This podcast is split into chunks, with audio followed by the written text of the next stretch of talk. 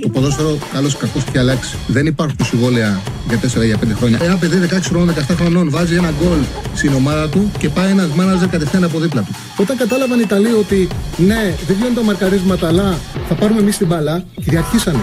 Το χέρι του βοηθού, το χέρι του το μόνο που μπορεί να κάνει είναι να στηριχτεί και για να μην πέσει κάτω. Με το αριστερό και με το δεξί, πού το βάλει το χέρι. Το, το, το, χέρι του δεν θα συνεχίσει να κινείται. Το βάλει στο πισινό του. Α, μ' αγαπάτε, δηλαδή, Τσάρλι, μ' αγαπάτε. Εννοείται, εννοείται, εννοείται. Καλησπέρα, καλώς ήρθατε στο Charlie Ball. Λίγες ώρες πριν από το ιστορικό παιχνίδι του Παναθηναϊκού. 13 χρόνια η πράσινη, 13 χρόνια ο σύλλογος περιμένει να, αυτή τη στιγμή να δώσει μια μάχη για να επιστρέψει στη μεγαλύτερη διασυλλογική διοργάνωση εκεί που ιστορικά ανήκει ο Παναθηναϊκός και ο κόσμος του Παναθηναϊκού η αλήθεια είναι ότι έχει καμάρι του ε, ευρωπαϊκές επιτυχίες της ομάδας. Εγώ γνωρίζω φίλους μου όπου δεν παρακολουθούν η καθημερινότητά τους στενά το Παναθηναϊκό. Όταν όμως έχει να δώσει η ομάδα ένα ευρωπαϊκό παιχνίδι, το θεωρούν ιερή υποχρέωση να κάτσουν να το παρακολουθήσουν. Νοσταλγεί ο κόσμος του Παναθηναϊκού αυτές τις στιγμές. Αυτό που θα γίνει σήμερα και για τους 40 τους 35 τους 45 είναι κάτι το οποίο έχει και κάτι συγκινησιακό γιατί θα πάνε στο Ολυμπιακό στάδιο πολύ με τα παιδιά τους να παρακολουθήσουν και να δείξουν και την ομάδα την οποία αγαπήσανε. Γιατί ο Παναθηναϊκός τα τελευταία χρόνια δεν ήταν ένας κανονικός Παναθηναϊκός. Ειδικά για τον Παναθηναϊκό το συγκεκριμένο, το σημερινό παιχνίδι είναι πολύ ιδιαίτερο. Ανεξάρτητα το τι θα γίνει, αν θα καταφέρει να το φτάσει μέχρι το τέλος και να πάει στο Champions League ή αν αποτύχει και παίξει Europa League, είναι πολύ σημαντικό το ότι έχει φτάσει σήμερα η ομάδα στο να δώσει αυτόν τον τελικό. Είναι μία αρχή, ό,τι και να γίνει το βράδυ. Γιατί το βράδυ το μάτς με την Μπράγκα έχει δυσκολίες, χωρίς να σημαίνει ότι θεωρώ ότι ο Παναγό θα πουληθεί. Μάχη θα δώσει, θα κάνει την προσπάθειά του. Όμως είναι σημαντικό και που πριν δύο χρόνια, όχι, πριν δύο σεζόν, πήρε το κύπελο, το ότι πέρσι έκανε πρωταθλητισμό και έχασε μέσα από τα χέρια του, ίσω τελευταία αγωνιστική το πρωτάθλημα, και πάνω απ' όλα φέτος εξασφάλισε τη συμμετοχή του στην Ευρώπη, έχει εξασφαλίσει τον Europa League, παίζει πλέον χωρίς άγχος ο Παναθηναϊκός και θα δώσει τη μάχη του για τη μεγαλύτερη διασυλλογική διοργάνωση. Σήμερα θα την δώσει ο Παναθηναϊκός, αύριο θα την δώσει αυτή τη μάχη η ΑΕΚ με την Adverb Μακάρι να βάλουμε δύο ομάδες. Θα είναι επιτυχία για μένα να βάλουμε και μία ομάδα, ακόμα και καμία να μην βάλουμε και οι δύο κάνανε άλματα ώστε να φτάσουν σε αυτό το σημείο, στο όριο να παίξουν τις προκρίσεις. Να θυμίσουμε ότι είμαστε μαζί με την P365, να μπούμε έτσι στη σειρά της ε, ανάλυσης ε, του παιχνιδιού, να κοιτάξουμε λίγο τις πιθανές εντεκάδες μαζί με τον Στέφανο, όπως κάθε μέρα είμαστε μαζί με τον Στέφανο Συναδεινό. Ο Ραφαήλ είναι σήμερα μαζί μας. Τον είχαμε δώσει ιδανικό το προηγούμενο διάστημα Θεσσαλονίκη. Ο Μπόγριν, πώς βοηθήσει να κάνει νούμερα, κάτι έκανε, έχει παίξει το ρόλο του. Γιατί μα λέει, αλλά δώσαμε και το καλύτερό μας. Ε, δώσαμε, δώσαμε, το μεγάλο μας χαρτί. Δώσαμε, στείλαμε έτσι, δεν είναι, Στέφανε; Ναι. Είχαμε το χαρτί μας, ο μεγάλο για να κάνει νούμερα, κύριος Μπόγρι. Λοιπόν, ας ε, δούμε τις πιθανές εντεκάδες και του Παναθηναϊκού και της ε, Μπράγκα. Ο Παναθηναϊκός Εντάξει, ώρα λέμε πιθανή εντεκάδα. Υπάρχουν κάποια πράγματα που θα συζητήσουμε την ώρα που τη δείχνουμε. Το πιο πιθανό είναι να ξεκινήσει ο Μπρινιόλη. Βαγανίδη, Γετβάη, Μάγνουσον, Χουανκάρ. Δεν θα είναι έκπληξη να ξεκινήσει και ο Σέγκεφ, να ξεκινήσει ο Σέγκεφελτ αντί για τον Γεβντάη. Γιατί σίγουρα ο καλός στόπερ του Πανανακού είναι ο Σέγκεφελτ. Απλά στα προηγούμενα μάτια έχει παίξει ο Γεβντάη. Δεν ξέρω κατά πόσον ο Γιωβάνοβιτς θεωρεί ότι ο Σέγκεφελτ είναι έτοιμος να ξεκινήσει. Ε, στα ρεπορτάζ διαβάζω Γεφτάι Μάγνουσον. Εγώ θεωρώ ότι αν κρίνει ο προπονητής ότι είναι έτοιμος ο Σέγκεφελτ, θα παίξει ο Σέγκεφελτ. Πάντως η τετράδα, έδωσε, ε, τετράδα στην άμυνα έγραψε αυτή που λένε τα ρεπορτάζ. Ε, Πέρες με Βιλένα. Και εδώ εγώ έχω ερωτηματικό. Ο Τσέρι είναι σε καλύτερη κατάσταση από το Βιλένα. Δεν μπορεί να μην το έχει δει αυτό ο Γιωβάνοβιτς. Και εδώ δίνουμε το δίδυμο που λένε τα ρεπορτάζ. Δεξιά Παλάσιο, αριστερά Μαντσίνη. Θεωρώ ότι πρέπει ο Μαντσίνη να παίξει ακόμα και έτσι να είναι το δίδυμο. Δεν θα μου κάνει εντύπωση να δούμε τη ροή του παιχνιδιού στα δεξιά για σημαντικό διάστημα του Μαντσίνη, γιατί του ταιριάζει ο Μάριν και ο Μαντσίνη τη φάση τελειώνει καλά. Ο Παναθηναϊκός στο πρώτο παιχνίδι κατάφερε και έβγαλε τις καλές του ευκαιρίες πάνω στον αριστερό μπακ της Μπράγκα, πάνω στον Μαρίν. Εκεί έβγαλες τι ευκαιρίες. Ο πρώτο ημίχρονο ο Παλάσιος τους έχασε. Ήταν τυχερός ο Παναθηναϊκός που στους καθυστερήσεις έτυχε ο παίκτης, ο οποίος ατελείωνε τη φάση. Πήγε μπάλα στο Μαντσίνη, έκανε αυτή την κούρσα από την εκπληκτική πάσα του Ιωαννίδη και μείωσε το σκορ. Είναι ξεκάθαρο ότι θα είναι σημαντικό να καταφέρει ο Μαντσίνη να πέσει πάνω στον Αντρέ Μαρίν. Αν δείτε στην 11 ότι θα είναι δεξί εξτρέμο Μαντσίνη, για μένα αξίζει και το anytime scorer που είναι πάνω από 4,5 εταιρείες. Ο Μαντσίν, ο, ο δεξί, το δεξί εξτρέμο του Παναθηνακού θα βγάλει φάσεις. Δεν σημαίνει αυτό ότι δεν μπορεί ο Παλάσιος να κάνει αυτό τον γκολ. Γιατί όπως και στο πρώτο, στο πρώτο παιχνίδι, φάσεις έβγαλε. Απλά τα τελειώματά του δεν ήταν καλά. Θεωρώ ότι ο Παναθηναϊκός πάντως θα χτυπήσει πάνω στον αριστερό μπακ της Μπράγκα. Ο Τζούρι θα ξεκινήσει πίσω είτε από τον Ιωαννίδη είτε από τον Σπόραρ. Παίζει συνήθως ο Σπόραρ στην αρχή και μπαίνει ο Ιωαννίδης στη διάρκεια. Το 60, στα ρεπορτάζ διαβάζουμε ότι ο Γιωβάνοβιτς πλέον μετά από, και από το παιχνίδι της Λεωφόρου, που ξεκίνησε ο Ιωαννίδης και από την αρχή ήταν εκπληκτικός, σκέφτεται να βάλει αυτή τη φορά τον Ιωαννίδη βασικό. Είναι σημαντικό αν γίνει αυτό το παιδί να παίξει όσο αντέχουν τα πόδια του. Γιατί αυτό το μάτι μπορεί να είναι μεγάλο, μπορεί να πάει παράταση. Έχει πολλές πιθανότητες αυτό το παιχνίδι να πάει παράταση, να γυρίσει ο Παναγό με ένα γκολ. Ο, ο καλός παίκτης, ο καλός επιθετικός του Παναναναϊκού πρέπει να είναι στο γήπεδο όσο αντέχει. Μακάρι να μπορεί να παίξει 120 λεπτά, να παίξει 120 λεπτά. Την προηγούμενη εβδομάδα ο λόγος που κέρδισε η Γαλατά Σαράι, τη Μόλντε, ήταν γιατί ο προπονητής της Γαλατά Σαράι κράτησε τον Ικάρντι μέχρι και το τελευταίο δευτερόλεπτο. Και έδωσε μια ασίστ στο 94-95 και πέρασε με 2-3 Γαλατά Σαράι. Λοιπόν, να δείξουμε λίγο και τις ε, δύο πιθανές εκδοχές της Μπράγκα. Είναι ο, Μα, ο Ματέους κάτω τα δοκάρια για την Μπράγκα. Γκόμες Νιακατέ, ε, Ζώσε Φόντε και Μαρίν. Ο Νιακατέ με το Φόντε είναι το αμυντικό δίδυμο. Εκεί δεν είναι, είναι δύο μεγάλοι παίκτες ηλικία. Μπορεί ασφαλώς και ο Παναθυναϊκό να το ε, εκμεταλλευτεί. Για το Μαρίν μιλήσαμε. Χτύπησε ο Παναθυναϊκό στο πρώτο παιχνίδι και στα δύο ημίχρονα. Εκεί βρήκε τον γκολ, εκεί βρήκε τις ευκαιρίες του Παλάσιου στο πρώτο ημίχρονο. Εκεί πρέπει να ψάξει να βρει πετρέλαιο και σήμερα πάνω στο Μαρίν. Τώρα, κανονική διάταξη του Μπράγκα είναι 4-2-3-1. Δηλαδή, Καρβάλιο, αμυντικό χαφ. Χτύπησε όμως ο Μουστράτη και μπήκε ο Αντρέ, ο Αντρέ Όρτα. Όταν μπήκε ο Αντρέ Όρτα, το γύρισε 4-4-2. Δεν έπαιξε 4-2-3-1 από το 36 και μετά η Μπράγκα. Πέρασε τον Ρικάρντο Όρτα, δεύτερο επιθετικό, δίπλα στον Αμπέρου Ρουίς, πήγε δεξιά ο Πίτσι και αριστερά ο Μπρουμά. Σε αυτή τη διάταξη με τον Αντρέ Όρτα είναι πάρα πολύ πιθανό να παίξει καθαρός εξτρέμ ο Τζουμά που μπήκε το τελευταίο κομμάτι του, ε, του πρώτου παιχνιδιού και πέτυχε και το δεύτερο τέρμα που είναι καθαρός, είναι καθαρός εξτρέμος συγκεκριμένος, γρήγορος, δεν αποκλείεται δηλαδή να παίξει ε, ο Τζαλό, όχι ο Τζουμά, Τζαλό λέγεται, Τζαλό, να παίξει ο Τζαλό δεξί εξτρέμ, αντί για τον Πίτσι. Πάντως η, μια δεκάδα που διάβασα έχει μέσα τον Πίτσι λόγω εμπειρίας, παρότι ο Αρτούρ Ζόρ ούτε πέρυσι τον χρησιμοποιούσε πολύ βασικό και φέτος ε, στα δύο παιχνίδια τους αθλήματο δεν έχει ξεκινήσει βασικό. Όμως έδειξε ότι θέλει την εμπειρία του στο γήπεδο. Υπάρχει βέβαια και το 4-2-3-1. Το 4-2-3-1, το κανονικ... η κανονική διάταξη της Μπράγκα που εκεί έχει τον ε, Καρβάλιο και τον Όρτα, τον Αντρέ Όρτα δίπλα στον Καρβάλιο, δίπλα στο εξάρι να παίξει 6-8 το πιτ στη θέση του, δύο εξτρέμ και τον ε, Ρουίζ, τον Αμπέλ Ρουίζ στην κορφή της επίθεσης με τον Ρικάρδο Όρτα να πηγαίνει δεξιά. Απλά το ξαναλέω, όταν χτύπησε ο Μουστράτη και μπήκε ο Αντρεόρτα, το σύστημα μετα, ε, άλλαξε και έγινε καθαρό 4-4-2. Αυτές είναι οι δύο τακτικές της ε, Μπράγκα. Τώρα, για μένα, ε, ο Παναθηναϊκός θα πρέπει. Είναι ένα παιχνίδι που θέλει υπομονή είναι πολύ σημαντικό να καταφέρει να φτιάξει ένα παιχνίδι που ένα γκολ θα το οδηγήσει παράταση. Είναι πάρα πολύ σημαντικό.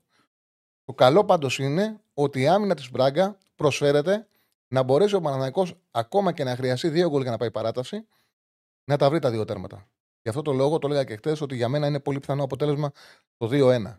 Ε, από την άποψη ότι ούτε ο Παναναναϊκό έχει δείξει ότι μπορεί να κρατήσει εύκολα το 0, αλλά και η Μπράγκα είναι μια ομάδα που και στα δύο πρώτα παιχνίδια του αθλήματο με Φαρμαλικά που έχασε ένα-δύο και με Τσάβες εκτός που κέρδισε 2-4, δέχτηκε από δύο τέρματα και με τον Παναθηναϊκό. Αν ο Παναθηναϊκός είχε μεγαλύτερη αποτελεσματικότητα, εύκολα οι ευκαιρίες που δημιούργησε ήταν για δύο γκολ. Μπορεί να μην φαίνεται στο 6 γκολ, αυτά, Αυτό όμως στην πραγματικότητα οι ευκαιρίες που δημιούργησε ο Παναναναϊκό ήταν για δύο γκολ. Έχεις κάνει. Του είχα για τις κάρτες. Ε, Εσύ κάνει, είσαι καθηγητής, ε, Στέφανε. Να δείξω. Να δείξω, αυτή είναι και η κάρτα του πρώτου παιχνιδιού. Με τα 6 goals να είναι 1-55-0-87. Βέβαια, κατά την άποψή μου και η ευκαιρία του. Όχι, η ευκαιρία του Σπόρα είναι ε, μισό γκολ. Συγκεκριμένη ευκαιρία. Ήταν πολύ πιο χαμηλά το 6 goals στην εκτέλεση του Μαντσίνη. Όμως συνέκανε τόσο τέλεια την, την εκτέλεσή του ο Μαντσίνη που ε, το έκανε, δεν έκανε τη φάση, η ροή της φάσης να φαίνεται πιο καθαρή ευκαιρία από ό,τι πραγματικά ήταν. Ήταν δύσκολη γωνία. Απλά έκανε. Ήταν ωραία η ροή, ήταν ωραία η πάσα του Ιωαννίδη, ήταν ωραίο το κόψιμο, ήταν δύσκολη γωνία. Έκανε το τέλειο πλασέ εκεί ο Μαντσίνη. Αυτό που δεν κατάφερε να κάνει ο Παλάσιος στο πρώτο ημίχρονο. Το να λέω ότι ο Παναθηναϊκός έχει να χτυπήσει στην άμυνα της Μπράγκα. Είναι καλή ομάδα η Μπράγκα, φτιάχνει καλές ε, καλές συνεργασίες, όμως η άμυνά της προσφέρεται. Και να, το να ξεκινήσει ο Ιωαννίδη είναι πάρα πολύ σημαντικό, γιατί για πολύ μεγάλο χρονικό διάστημα ο Παναθηναϊκός θα, μπορεί, θα έχει ένα σεντερφόρ όπου θα βοηθάει τους τρεις περιφερειακούς να φτάσουν σε εκτέλεση. Και να παίξει και ο Τζούρισιτς με τον Ιωαννίδη μέσα στο γήπεδο. Γιατί αυτό που συμβαίνει είναι όταν ο Τζούρισιτς παίζει με τον Σπόραρ, δεν έχει βοήθεια από τον σεντερφόρ για να συνεργαστεί μαζί του και να φτάσει και ο Σέρβος παιχταρά σε θέση εκτέλεσης, γιατί είναι πολύ καλός παίκτης ο Τζούρισιτς. Και όταν βγαίνει, όταν ε, βγαίνει ο Τζούρισιτς, μπαίνει ο Ιωαννίδης. Οπότε δεν έχει αξιοποιήσει σωστά ο Παναναναϊκός και τον Τζούρισιτς. Λοιπόν, αυτά για το συγκεκριμένο παιχνίδι. Ο, να πω ότι έχει, έκλεισε η συμφωνία του ΠΑΚ με τον Μάρκο Αντώνιο για έναν ποδοσφαιριστή που έχουμε μιλήσει στην εκπομπή. Εξάρι, κοντός για τη θέση 6. Λίγο, φαίνεται λίγο soft, δεν είναι το σκληρό εξάρι. Είναι ένα επιθετικογενές εξάρι. Παίζει κάθετα, είναι γρήγορος, σου αρέσει να παίρνει την μπάλα και να την τρέχει. Δεν είναι το καθαρό εξάρι το οποίο παίζει στατικά σε ένα συγκεκριμένο χώρο. Το ξανά, έχει σωματότυπο Ντάντας, αλλά δεν είναι τόσο παράλληλος όπως ο Ντάντας. Είναι ένας ποδοσφαιριστής που του αρέσει να παίζει ανάμεσα στις γραμμές των αντιπάλων. Δεν έκανε σωματικά να παίξει εξάρι στην Ιταλία, αλλά θεωρώ ότι στην Ελλάδα θα βοηθήσει. Έχει πάρει και τον Μεϊτέ και τον ε, Μάρκο Αντώνιο. Ανεβάζει κατά πολύ την ποιότητά του στον άξονα που ήταν το πρόβλημά του ο Πάουκ. Είναι σημαντικές κινήσεις και οι δύο. Λοιπόν, ε, σιγά σιγά νομίζω να μην είναι έτσι φλιαρό, να μην ε, ε, πηγαίνω σε μονόλογο. Α ανοίξουμε τις γραμμές. Θεωρώ ότι ο κόσμος θέλει να συζητήσουμε. Είναι μεγάλο το παιχνίδι που έρχεται του Παναθηναϊκού. Ασφαλώς υπάρχει και η ΑΕΚ που δίνει τελικό την Τετάρτη. Δεν πρέπει να ξεχνάμε ότι την Πέμπτη και ο Πάου και ο Ολυμπιακός πρέπει να κάνουν το καθήκον τους, γιατί είναι πολύ σημαντικό να βάλουμε τέσσερις ομάδες στους ομίλους. Έχουμε βάλει ήδη τους τρεις, αλλά ο Ολυμπιακός πρέπει να πάει στο Europa League. Μακάρι να καταφέρουμε να βάλουμε δύο ομάδες στο Champions League. Ο Ολυμπιακός και ο Πάουκ την Πέμπτη πρέπει να κάνουν και αυτοί το καθήκον τους. 2-10 ε, 25-4-4 το τηλεφωνικό μας κέντρο. Καλά, δεν το είπα; Καθηγητής. Λοιπόν, λοιπόν ε, αυτό είναι το τηλεφωνικό μας κέντρο. Είμαστε μαζί με την Πέτρια 65. Τι είπαμε, 2-10-22-05-444. Είπαμε λάθο τηλέφωνο, παίρνει αλλού ο κόσμος. 2-10-22-05-444. Ένα τηλέφωνο πρέπει να μάθουμε. 22-05-444. Λοιπόν, αυτά. Α, να βάλω τα ακουστικά μου. Σε να βάλω και τα ακουστικά μου και περιμένω να καλέσετε να συζητήσουμε. Λοιπόν, τι, yeah. και έμεισαν οι γραμμές κατευθείαν; Τέλεια. Πάμε στο πρώτο. Χαίρετε. Καλησπέρα, Τσάρλι. Εγώ. Ναι, εσύ φίλε μου.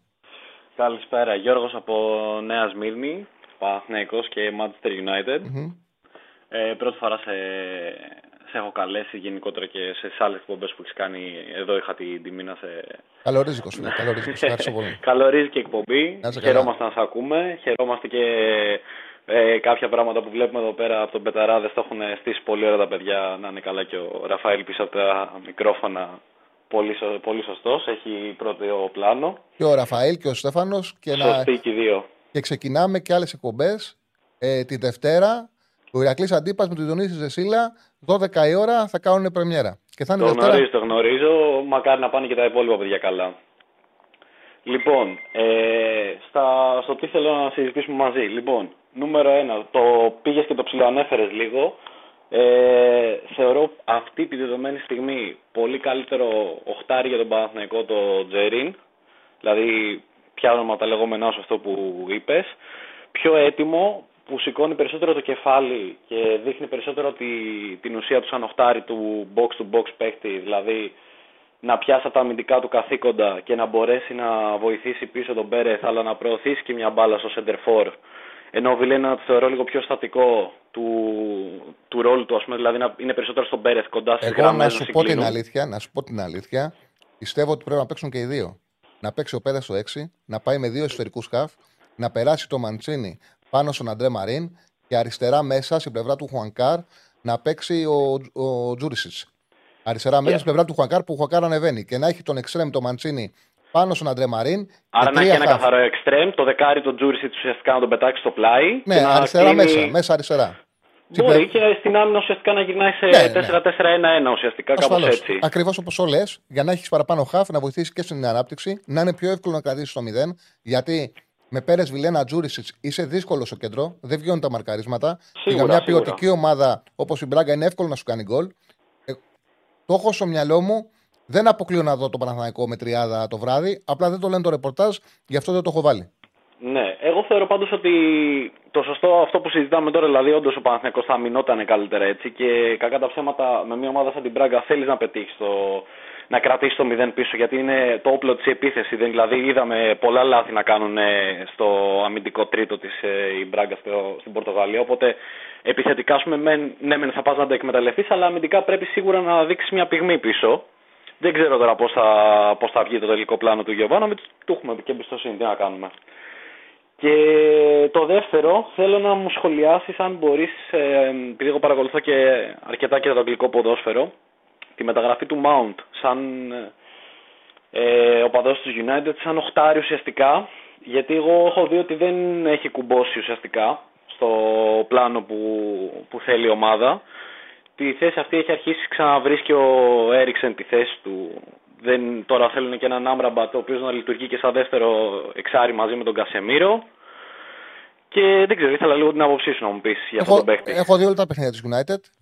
Ο Mount ο Μάουντ ένα διάστημα πριν δύο χρόνια είχε φτάσει σε ένα πολύ ψηλό επίπεδο σαν επιτελικό Ε, η καριέρα το πέρσι έχει πτώσει.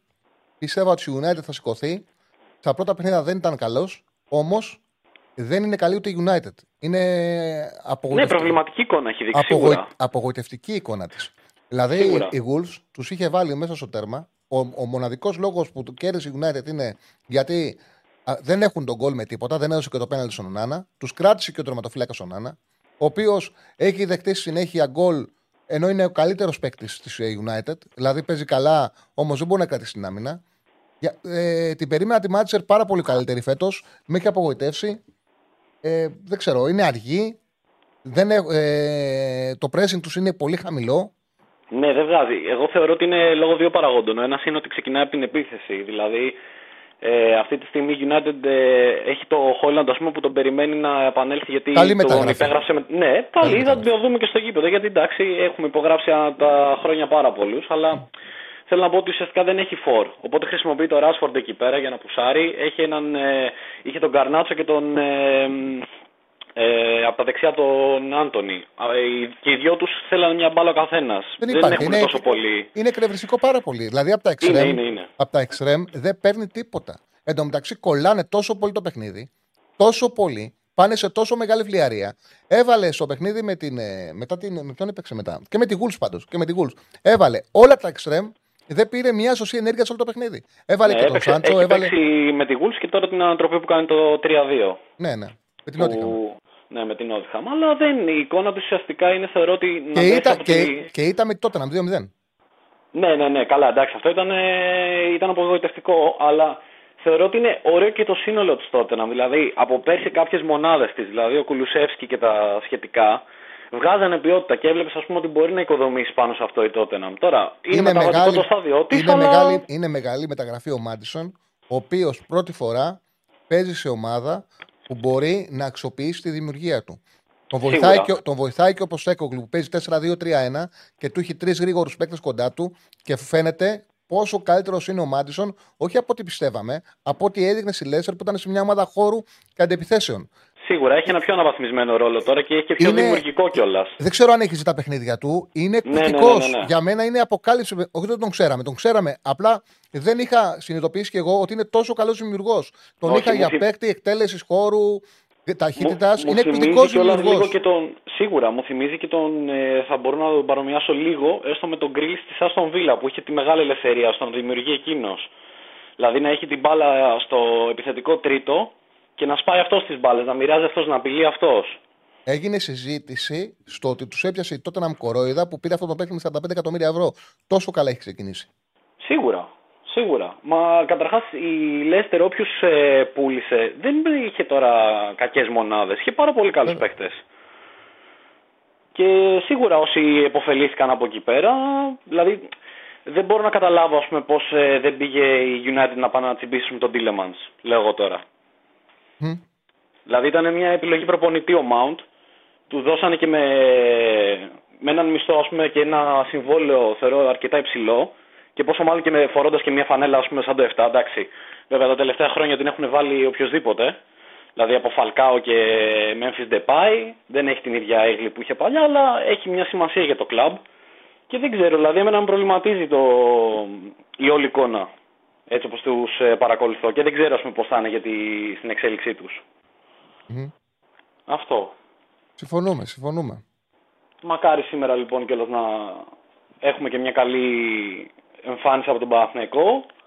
Σίγουρα τους ομίλους τους θέλουμε να, να γράφουν πάνω το Champions League, αλλά εντάξει, η πορεία που έχει κάνει μέχρι στιγμής είναι πραγματικά τρομακτική αν το σκεφτούμε. Δηλαδή, όλων των ομάδων, να είμαστε ειλικρινείς, είναι σεναριακά τα, τα παιχνίδια τους. Και εντάξει, μακάρι. Μακάρι να είμαστε και, και ο Παναθηναϊκός και η ΑΕΚ να είναι στο, στο Champions League το, τώρα αυτή τη σεζόν. Να έχουμε και τον ΠΑΟΚ και τον Ολυμπιακό. Να έχουμε παιχνίδια από τέσσερις ομάδες. Λες, ευχαριστώ πάρα πολύ. Και εγώ να είστε καλά, Τσάρλι. Όπο, όποτε έχεις όρεξη να παίρνεις, γιατί μιλάμε για ευρωπαϊκό ποδόσφαιρο κιόλας και μου αρέσει πολύ. Εννοείται, κανένα θέμα. Να είσαι καλά. Να είσαι καλά. Λοιπόν, για το φίλο που ρώτησε για το Spotify και είπε μάλλον ότι αργούν να ανέβουν. Δώσε μας λίγο χρόνο, μας ακόμα καινούργια εκπομπή να βρούμε τα πατήματά μας σε πολύ λίγο καιρό. Θα ανεβαίνουν όλα αυτόματα. Θα ανεβαίνουν όλα πολύ γρήγορα σε πολύ λίγο καιρό. Ξέρουμε ότι αυτό έγινε ε, στις τελευταίες εκπομπές που ανέβηκαν αργά στο Spotify. Σε πολύ λίγο καιρό θα γίνονται όλα αυτοματοποιημένα. Επίσης, θέλω να, ε, θέλω να πω, επειδή άκουσα μια εκπομπή και είναι πάρα πολύ ωραία, ότι αξίζει να ακούτε στο Spotify και την άλλη εκπομπή που έχουμε ε, εδώ στους Μπεταράδες, το You'll Never Pot Alone. Είναι για ευρωπαϊκό ποδόσφαιρο. Κάνουν πάρα πολύ καλή δουλειά. Τα παιδιά, ο Θανάης ο Χαρίσης, ο Παναγιώτης ο Κωστογλίδης και ο Δημήτρης ο Βασιλάκος. Είναι πολύ ωραία εκπομπή τους. Αξίζει να την ακούτε και αυτή την εκπομπή. Λοιπόν, ε, και να σας πω ότι κάντε like, τα χρειαζόμαστε. Κάντε subscribe, πατά, να πατάτε και το κουδουνάκι για να παίρνετε τις ειδοποιήσεις. Να κάνετε τα like. Ε, Άψογος, έχεις πάθει πλάκα, Ραφαήλε. Ναι. Δύο μέρες έλειψες. Βρήκες βελτιωμένο. Λοιπόν, Κάντε like, κάντε subscribe ε, για να στηρίξετε και εμένα και την εκπομπή και τα παιδιά όσου είμαστε εδώ για να βγάζουμε αυτό το αποτέλεσμα. Λοιπόν, ε, πάμε στον επόμενο φίλο. Χαίρετε. Ε, για να στηρίξετε και εμένα και την εκπομπή και τα Κλείσε το YouTube. Γεια σου, Σάρι. Έλα, φίλε. Ε, βασικά, επειδή είπε ο προηγούμενος για United, δεν είχα στο μυαλό μου να πω. Αλλά θα ήθελα να κάνω ένα σχόλιο. Το σκεφτόμουν για το Σάντζο, ρε παιδί πριν φύγει από την Dortmund, τον ήθελε όλη η Ευρώπη. Ποιος ο λόγος τώρα να πάει να μπλέξει με τη United, έχει παίξει τόσο η καριέρα του, δύο χρόνια μετά δεν ασχολείται κανείς μαζί του. Δηλαδή στην Dortmund θυμάμαι από τον Μπέλιχαμ, το θεωρούσε μεγαλύτερο ταλέντο. Και βλέπεις τον Μπέλιχαμ πήγε στη Real, πόσο να αξιοποιούν έσω δύο-τρία μάτια. Και ο yeah. Ναι. είναι εξαφανισμένος. Να σου πω την άποψή μου. Ένας ναι, ναι, ένας ένας ο οποίος παίζει στην Dortmund είναι φυσιολογικό να θέλει να πάει στην Premier League. Γιατί εκεί είναι η βιτρίνα. Ε, η Extreme. Γιατί πήγε United, λέω, όχι γιατί ναι, την Εγώ νομίζω ότι δεν φταίει United. Ο Σάντσο δεν ξέρω ποιο είναι το επίπεδο του. Εγώ είμαι απογοητευμένος στο συγκεκριμένο παίκτη. Δεν θεωρώ ότι κάνει για υψηλό επίπεδο. Ε, στην Bundesliga, οι γρήγοροι επιθετικοί μπορεί να συγχωρεδέψουν. Μπορούν να φτιάξουν εύκολα πολλά νούμερα. Εκεί παίζουν ένα ποδόσφαιρο πάρα πολύ επιθετικό. Θεωρώ ότι, ότι έχουν καταλάβει ότι με αυτόν τον τρόπο κιόλας ε, και κόσμο φέρνουν και παίχτε πουλάνε, γιατί όλοι οι μεσοπαιδευτικοί γράφουν απίστευτα νούμερα. μπορεί να πιάσει κοροϊδό. Είναι εύκολο για να παίχτη που παίζει μπροστά με ταχύτητα, να παίρνει την μπάλα να την ανοίγει και να βγαίνει σε θέση εκτέλεσης. Εγώ θυμάμαι όταν είχε πάρει τον Εβέρνερ η, η Chelsea, το έλεγα γιατί έβλεπα, ναι. γιατί έβλεπα τα παιχνίδια που έπαιζε στην Γερμανία, όπου πήγαινε. Σε Δεν πάρα... καλά τελειώματα. Τόσο ναι, ναι, σε πάρα πολλές τελικές. Παταλούσε, ήταν σπάταλος στην τελική του. Δεν είχε ποιοτικά τελειώματα, αλλά ήταν τόσο πολλές τελικές που πήγαινε, επειδή είναι γρήγορος και είχε εκπληκτικό άνοιγμα της μπάλας και έγραφε νούμερα. Όμως όμως του έλειπε φανερά ποιότητα στη τελική του εκτέλεση. Για πιο υψηλό επίπεδο. Άρα λες δηλαδή ότι δεν ήταν κάποια τεράστια κλάση ο Σάντζο, δηλαδή αυτό το θεωρούσε και από την Dortmund ακόμα. Δεν α, είχε α, όχι. Αυτό που βλέπω στη United, επειδή τον έχουμε δει σε πολλά παιχνίδια πλέον, είναι απογοητευτικό. Δηλαδή δεν είναι ο παίκτης για να παίξει United. Δεν είναι ο παίκτης, ε, δεν είναι. Ούτε ποιότητα έχει, ούτε ναι. τελειώματα βρίσκει. Αυτό που βλέπουμε, λέω. Δεν μπορεί αργότερα να κάνει παπάδες. αυτό, που βλέπω, αυτό που βλέπω ε, και επειδή ξέρω ότι μπορούν να σκορδέψουν στην Bundesliga οι αριθμοί ενό ποδοσφαιριστή, ναι. είναι εύκολο κάποιος να γράψει γρήγορος νούμερα στην Bundesliga, όπως το ίδιο μπορεί να γίνεται και στην Ολλανδία. Κάποιοι είναι καλοί, κάποιοι δεν είναι. Α, ο συγκεκριμένος δείχνει ότι δεν είναι για παραπάνω επίπεδο. Απλά το είπα για να ολοκληρώσω το θέμα ότι κι άλλοι ας πούμε πήγαν στη United με περγαμινές. Mm-hmm. Χάθηκαν. Δηλαδή ο Φαν ντε Μπεκ που κι αυτός εντάξει από την Ολλανδία πήγε. Ο Ποκμπά ακόμα.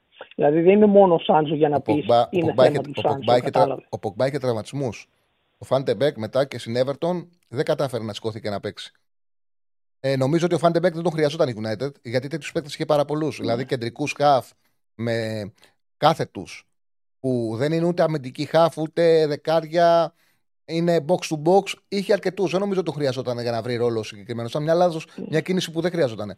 Ο Ποκμπά, θέμα τραυματισμού ήταν, δεν ήταν θέμα ομάδας. Ε, άρχισε να βγάζει προβλήματα. Τι μπορεί να έχει και δίκιο. Όχι, ε, ε, δεν διαφωνώ σε αυτό που λες ότι πολλοί παίκτες πήγαν ναι. United, δεν κάνανε αυτό. Αλλά ειδικά για το Σάντσο δεν νομίζω ότι φταίει η ομάδα. Ή για παράδειγμα τώρα, να σου πω κάτι. Ο Αντώνιο. Ναι, πες. Παίρνει την μπάλα, ρε παιδί μου, και, και σε εξαντλεί. Δηλαδή τον βλέπεις, βλέπεις ότι έχει ένα ταλέντο και είναι τόσο υπερβολικός, όσο φλίαρος στις ενέργειές του. Κάνει συνέχεια επιτιδευμένα. Κουραστικός. Ναι, που σε εξαντλεί. Λες, αν δεν δώσει την μπάλα να τελειώνουμε, ρε παιδί. Πώς αντέχει το προπονητή σου, αν έχετε να σε βλέπει να κάνεις αυτά τα πράγματα. Ενώ μπορεί να είναι χρήσιμος, έχει τρομερή ποιότητα σαν παίχτη. Παίζει ένα ποδόσφαιρο που παίζονταν δεκαετία του 80. Ε, τώρα για να βγω για το σημερινό παιχνίδι. Γενικά όλη η πορεία του Παναθηναϊκού, ε, γενικά στην Ευρώπη φέτος, δεν ξέρω, αρχίζει να θυμίζει, χωρίς σε καμία περίπτωση να λέω ότι είναι η ίδια ομάδα ή ότι μπορεί να πετύχει αυτά που πέτυχε. Απλά θεωρώ ότι έχει ξυπνήσει ο κόσμος του Παναθηναϊκού τη τριετία, ίσως 2000 με 2003, που πραγματικά κοιτούσε κάθε ομάδα στα μάτια. Νομίζω αυτό είναι που έχει λείψει περισσότερο, έτσι θεωρώ εγώ, από τον κόσμο του Παναθηναϊκού, παραπάνω και από πρωταθλήματα και από κύπελα, να νιώθουν ότι είναι ανταγωνιστική στην Ευρώπη. Ε, και γι' αυτό και είναι και ιστορικό, θεωρώ, το σημερινό μάτι. Ε, και άλλο, αν και αν έπρεπε να ποντάρω κάπου, θεωρώ ότι είναι δύσκολο. Δηλαδή, ακόμη και το να βγει τρίτος, αν μπει στους ομίλους, θα είναι πάρα πολύ δύσκολο. Με βάση το ρόσερ τώρα και αυτά που μπορεί να κάνει. Εσύ δεν ξέρω τι λέει. Ναι. ναι, όχι, δεν είναι εξάδικο. Δεν είναι εξάδικο. Είναι δύσκολο. Είναι δύσκολο. Και μια σου τη θυμήθηκα. Ε, η γνώμη σου για εκείνη την ομάδα, κατάλαβες και το 2000 με 2003, ποια είναι. Για μένα θα μπορούσε να είναι και σαν περίοδο, παρότι δεν πήρε κάποιο πρωτάθλημα, κάποιο κύπελο κορυφαία ελληνική, γιατί δεν μπορώ να θυμηθώ άλλη. Είναι η πιο, η πιο, η πιο, η πιο ανταγωνιστική, μπράβο, είπες η σωστή κουβέντα, είναι η πιο ανταγωνιστική σε υψηλό επίπεδο. Η πιο ανταγωνιστική και... ομάδα, ελληνική ομάδα που είχε εμφανιστεί σε υψηλό επίπεδο ήταν ο Παναναναϊκό εκείνης της τριετίας. Ήταν ο Παναναναϊκό που ξεκίνησε με τον Κυράστα, τον σκλήρινε πάρα πολύ ο Ανασιάδη και το συνέχισε ο Μαρκαριάν. Ναι. Αυτός ο Παναναναϊκό, πιο ανταγωνιστική ομάδα σε υψηλό επίπεδο, δεν έχει βγάλει το ελληνικό ποδόσφαιρο. Έχουν βγει καλές ομάδες. Σε διάρκεια τόσο ανταγωνιστική ομάδα, εκείνος ο Παναναναϊκό δεν είχε βγει. Και έχω την εντύπωση το κρίμα, φάνηκε και από το Euro, γιατί ήταν η βάση εκείνη η ομάδα της εθνικής του Euro, ότι θεωρώ ότι το 3 το UEFA μπορούσε να το πάρει. Όχι το Champions League, όχι, αλλά το UEFA εκείνη τη χρονιά μπορούσε την πόρτα να την αποκλείσει. Και ήταν θα ήταν ιστορική ευκαιρία. Ναι, έτυχε με τον Πασινά Οι νεότεροι μπορεί να το θυμούνται. Ναι. Έπαιζε ο Παναθακό με τον Γάλλο. Έπεσε ο Παναθακό με, με τον Γάλλο τέσσερις μέρες πριν. Το ημίχρονο ο Μαρκαριάν αποφάσισε να ξεκουράσει το καραγκούνι, κράτησε τον Πασινά μέσα και τραυματίστηκε ο Πασινάς. σω αν αποφάσισε να ξεκουράσει τον Πασινά, να ήταν διαφορετική ιστορία. Μετά είχε να βάλει σε θέση 6 τον Κούμα ή τον Κωνσταντινίδη. Τελευταία στιγμή επέλεξε να βάλει το Κωνσταντινίδη σε μια θέση που δεν ήταν δική του. Δεν λειτουργήσε. Πήγε στην παράταση, αποκλείστηκε. Ο Παναγό είναι παράταση. Ναι, θα μπορούσε ο Παναγό τότε να φτάσει μέχρι το τέλος. Σε ευχαριστώ πάρα πολύ. Και πες, ολοκλήρωσε, Μια τέτοια ομάδα πιστεύεις θα μπορούσε να ξαναβγεί, επειδή πλέον δεν παράγουμε τέτοιου τύπου Έλληνες παίκτες όπως ο Παναγικό και η ΑΕΚ ακόμα που δείξαν και στο Euro. Είναι δύσκολο να ξαναβρούμε ελληνική ομάδα. Και ας μην έχει Έλληνες Μπορεί να μόνο ξένοι να είναι για δύο-τρία χρόνια τόσο ανταγωνιστική σε υψηλό επίπεδο, ή θα είναι δύσκολο λες. Έχεις ένα ταλέντο με τον τρόπο που ρωτάς, κάνεις και την απάντηση. Και, και η ερωτοαπάντησή σου είναι σωστή. δηλαδή, είναι ακριβώς όπως άπε. Δεν έχω να σου προσθέσω κάτι άλλο. Δηλαδή, ο, για να συμβεί αυτό, πρέπει μια ομάδα να έχει καλούς γηγενείς παίκτες. Να φτιάξει μια βάση από δικούς τους ποδοσφαιριστές. Δεν λέω ότι αποκλείεται μια ελληνική ομάδα να καταφέρει να το συνδυάσει με ξένους και Έλληνες παίκτες και να το πετύχει. Όμως, τότε επειδή ήταν διαφορετικό το ποδόσφαιρο, ο Παναγιακό κατάφερε να έχει μια ισχυρή βάση με Έλληνες παίκτες, κάποιους ξένους ποδοσφαιριστές που μείνανε χρόνια έδεσαν με την ομάδα και αυτό που χρειαζόταν ήταν μία-δύο μεταγραφές ενίσχυσης και ποσοτικές, όχι ποιοτικές, οι οποίες θεωρώ ότι και κάποια διαστήματα δεν ήρθαν. Χωρίς να σημαίνει ότι και η διοίκηση δεν στήριξε την προσπάθεια, απλά ε, έλειπε κάτι τον Ιανουάριο κάποιες στιγμές που δεν ήρθε. Για να, υπάρχουν, ναι. για να υπάρχει αυτό που υπάρχει τώρα στο ποδόσφαιρο, όπου βλέπεις ότι σε κάθε, κοιτάει κάθε ομάδα, σε κάθε θέση να έχει δύο ποδοσφαιριστές. Ναι. Έγινε. Ευχαριστώ, πάρα πολύ. πολύ. Εγώ ευχαριστώ. Λοιπόν, σήμερα έχουμε ταξίδι στο παρελθόν, λέει ο φίλος. 2-1 και παράδοση βλέπω σήμερα. Ναι, κοντά είσαι και εγώ κάπως έτσι το εκτιμώ το παιχνίδι. Δηλαδή, ο Παναγό θα δεχτεί γκολ, αλλά έχει τη δυνατότητα, άμα είναι αποτελεσματικό, να βάλει πάνω από 1,5 τέρμα και να το πάει στην παράταση. Εάν εκείνος ο Παναγό είχε φέρει τον Έκη νωρίτερα, η ομάδα θα ήταν μεταμορφωμένη. Δεν έχει άδικο. Έχεις πάρα πολύ δίκιο. Και όταν έφερε τον Γκονζάλες τον Ιανουάριο, εκείνη η ομάδα πήρε το πρωτάθλημα παρότι κάποιοι παίκτες είχαν φύγει. Πήρε τον double μάλλον. Παρότι είχαν φύγει κάποια, ε, κάποιοι παίκτες. Ε, ψοφάω να σε, κάνω, να σε βλέπω να κάνεις ανάλυση μιας ομάδας. Σε ευχαριστώ πάρα πολύ. Πάμε καλύτερα κότσιρα, λέει ο φίλος. Να θυμίσουμε ότι έχουμε ραγκάτσι στις 8. Στις 8 και μετά το παιχνίδι, το ξέρετε, έχουν τα παιδιά εκπομπή. Ο Θοδωρής με τον Αριστοτέλη μαζί με τον Κατσουράνη. Δεν χάνεται η εκπομπή τους μετά το τέλος του παιχνιδιού. Και εμείς αύριο θα είμαστε στη μία. Μία η ώρα, επειδή είναι έχει μου τον μπάσκετ. Μόνο για αυτές τις μέρες. Εγώ μου τον μπάσκετ αλλάξαμε ώρα, Δευτέρα και Τετάρτη. Αύριο έχουμε κομπή στη μία. σω να είναι για αύριο και καλύτερα που θα είμαστε πρωινή νωρίς με το καφέ μας να συζητήσουμε για το τι έχει γίνει στο Παναναναϊκό Μαρσέικ και το τι θα έρχεται ε, στο παιχνίδι της με την Adver. Πάμε στον επόμενο. Χαίρετε. Χαίρετε. Χαίρετε. Καλησπέρα. Καλησπέρα. Ε, Νίκος, Παναθηναϊκός είμαι από το Εγάλεο. Έλα Νίκο. Ε, ένα πράγμα θέλω να πω αρχικά. Μου κάνει πολύ εντύπωση που στα ex goals που δείξατε πριν στην καρτα ο Παναθηναϊκός ε, δεν έχει πάνω του 0,7, είναι 0,8. Πόσο είναι περίπου; 0,85-0,86. Δεν είναι, δεν είναι ψηλά του Μαντσίνη. Μου κάνει είναι, πολύ είναι διαγώνια. Είναι μεγάλη, είναι μεγάλη ευκαιρία του Σπόραρ. Είναι μεγάλη ευκαιρία τους Σπόρα που πρέπει να είναι 0-5-0-6. Και είναι του Μαντσίνη και του Παλάσου ευκαιρίες που πάει στο 0-85-0-86. Μου κάνει πολύ εντύπωση, ειδικά για την ευκαιρία του Σπόρα, πως δεν έχει ψηλότερο value από ένα πέναλτι. Νομίζω το πέναλτι είναι 0,75, αν δεν κάνω λάθος. Ενώ είναι ένα κενό τέρμα, δεν έχει κάποιο παίκτη μπροστά του. 0,87 κάνει... είναι goals. Κοίταξε να δεις. Όλα αυτά δεν είναι. Μην το έχεις στο μυαλό σου ότι είναι. Ρε παιδί μου, είναι ενδεικτικά. Στατιστική είναι. Μην νομίζεις ότι είναι δεδομένο ότι άμα σου άρεσε από εκεί θα βάλεις 75% θα μπει γκολ ή από εκεί θα μπει 33% θα μπει γκολ. Ενδεικτικά είναι για να σε βοηθάνε να έχεις συνέστηση του παιχνιδιού. Δηλαδή μην το παίρνει. Ναι. Το... Και άμα και επίσης, να ξέρω εγώ που τα, τα κοιτάω. Άλλη εταιρεία μπορεί να δίνει 0,87. Μπορεί κάποιος άλλος να, να δεις σε άλλη εταιρεία να λέει 0,94. Κάποια άλλη να λέει 0,65. Άλλη να λέει 1,10. Ε, δεν είναι απόλυτα συγκεκριμένο το νούμερο στα goal 087. Είναι ποιας εταιρείας παίρνει τους αριθμούς. Βέβαια είναι κοντά. κοντά η μία από την άλλη, δεν είναι μεγάλη απόκλιση. Απλά θέλω να πω ότι, οκ, ένα νούμερο είναι στατιστικό για να σε βοηθήσει για να καταλάβεις πώς πήγε ένα παιχνίδι. Και είναι και σημαντικό κιόλας από το να μετράμε τις τελικές που μετράγαμε παλιότερα, να έχουμε έναν δείχτη ο οποίος σου είναι πιο κοντά στην σημασία της ευκαιρίας. Αλλά μην προσπαθείτε να το κάνετε απόλυτο. Ότι ναι, είναι 0,35. Ε, εντάξει, είναι μια. Καταλαβαίνεις πόσο καλή ήταν η ευκαιρία μέχρι εκεί. Ναι. Απλά καταλαβαίνεις, μου κάνει τρομερή εντύπωση ότι μια τέτοια ευκαιρία, αν τη δώσεις π.χ. 0,53 που είδα ότι δώσαν οι περισσότεροι, είναι λες και λες ότι θα το βάλει μία στις δύο κάποιος. Ενώ η πραγματικότητα είναι ότι θα το βάλει 19 στις 20, ότι δεν χάνεται αυτό. Κατάλαβες. Κοίταξε, παίζει και ρόλο που δεν μπορούν να μετρηθούν αυτά. Με τι δύναμη σου έρχεται η πάσα, αν τι πάτημα έχεις, είναι πολλά πράγματα. Είναι πολλά πράγματα τα οποία δεν μπορεί να μετρηθεί από κανένα μηχάνημα. Γι' αυτό το λέω, δεν είναι απόλυτο. Είναι όμως σοβαρό εργαλείο. Είναι, δεν είναι να το παίρνεις ε, τυφλοσούρθι και να πηγαίνεις μόνο με αυτό. Όμως δεν γίνεται να μην προσπαθείς να το αξιοποιήσεις. Ναι. OK, okay, συμφωνώ. Ναι. Ε, Επίσης σήμερα για το παιχνίδι της ομάδας πιστεύω ότι θα είναι ένα αρκετά ανοιχτό παιχνίδι. Πιστεύω και δύο ομάδες θα σκοράρουν. Ναι.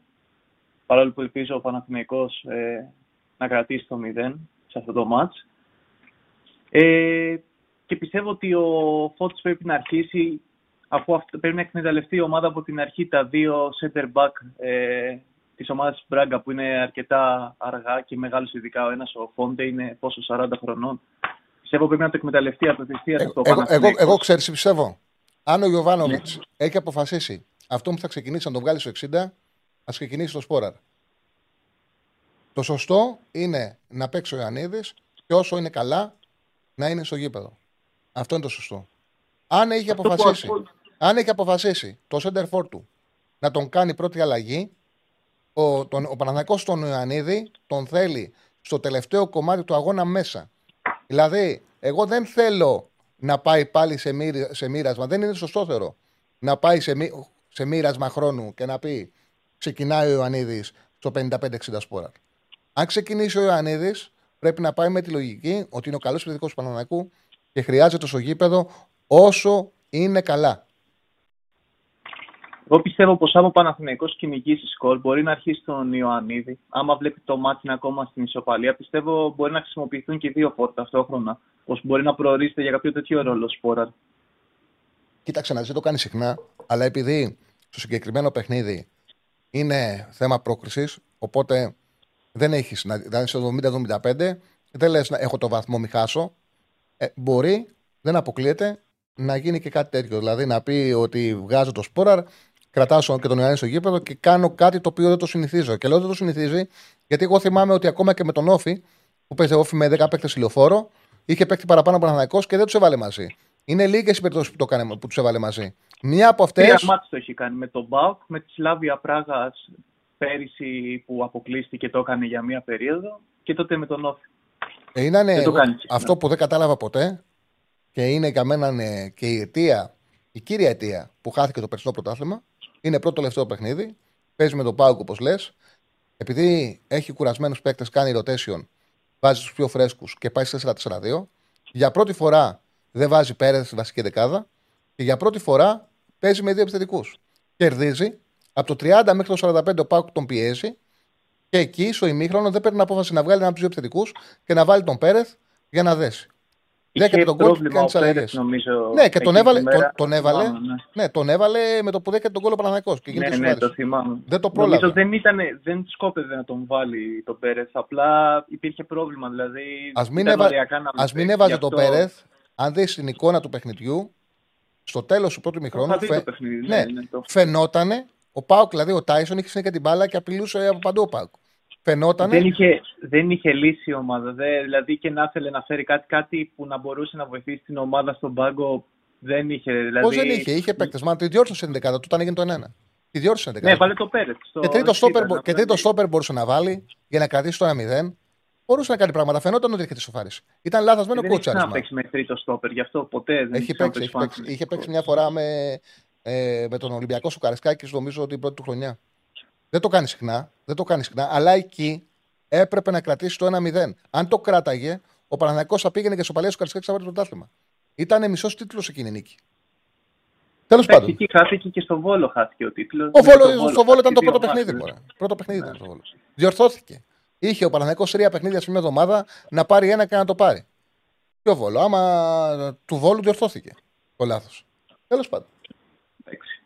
Ευχαριστώ Ωραία. πάρα πολύ. Ευχαριστώ πολύ. Καλή τύχη στο Παναθηναϊκό σήμερα. Μακάρι να δούμε Champions League πάλι. Καλή τύχη και στην ΑΕΚ αύριο. Μακάρι να περάσουν και οι δύο ομάδες. Να είσαι καλά, να, να καλά. καλά. Το στοίχημα πάντα στο τέλος. Πάντα η καρτέλα με το στοίχημα. Ε, με αυτήν κλείνουμε πάντα την εκπομπή. Λοιπόν, ε, και με τον Άρη πρόπερση, ναι, έχεις δίκιο φίλε, έχει παίξει με τρεις στην άμυνα και με τον Άρη πρόπερση είχε, είχε απουσίες. Έχεις πολύ δίκιο.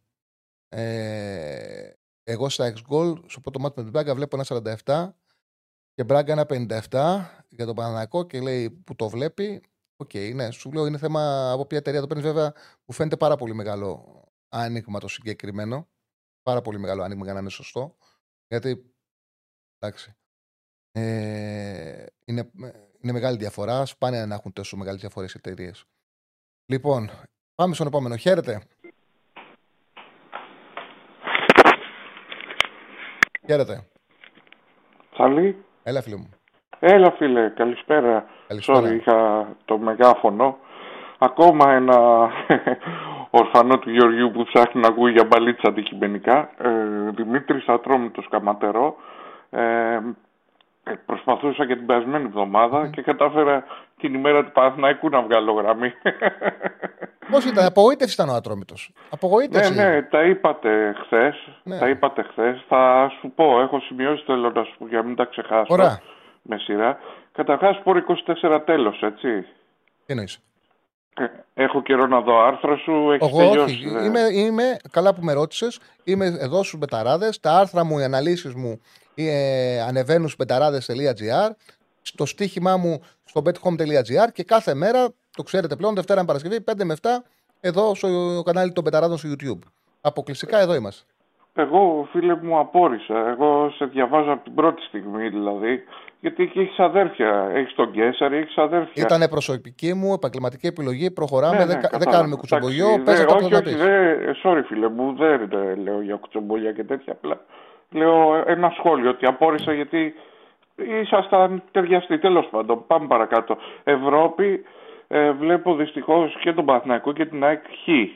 Ε, παίζουν με καλύτερες ομάδες, ειδικά ο Παθηναϊκός. Ε, ο Παθηναϊκός έχει την ατυχία να παίζει και με πολύ έμπειρη ομάδα ε, στα ευρωπαϊκά κύπελα. Ε, και ε, σίγουρα θα δεχτεί γκολ. Εγώ γι' αυτό βλέπω ότι δεν περνάει ο Παναθηναϊκός. Αν μου έλεγε ποιος από τους δύο έχει περισσότερες πιθανότητες να περάσει, θα έλεγα η ΑΕΚ. Ε, η ομάδα παίζει ο Παναθηναϊκός είναι πολύ καλή. Λίγο τερματοφύλακάς τους ενώ είναι καλός δεν είναι σταθερός. Εγώ, εγώ ξέρει, ξέρεις, βλέπω.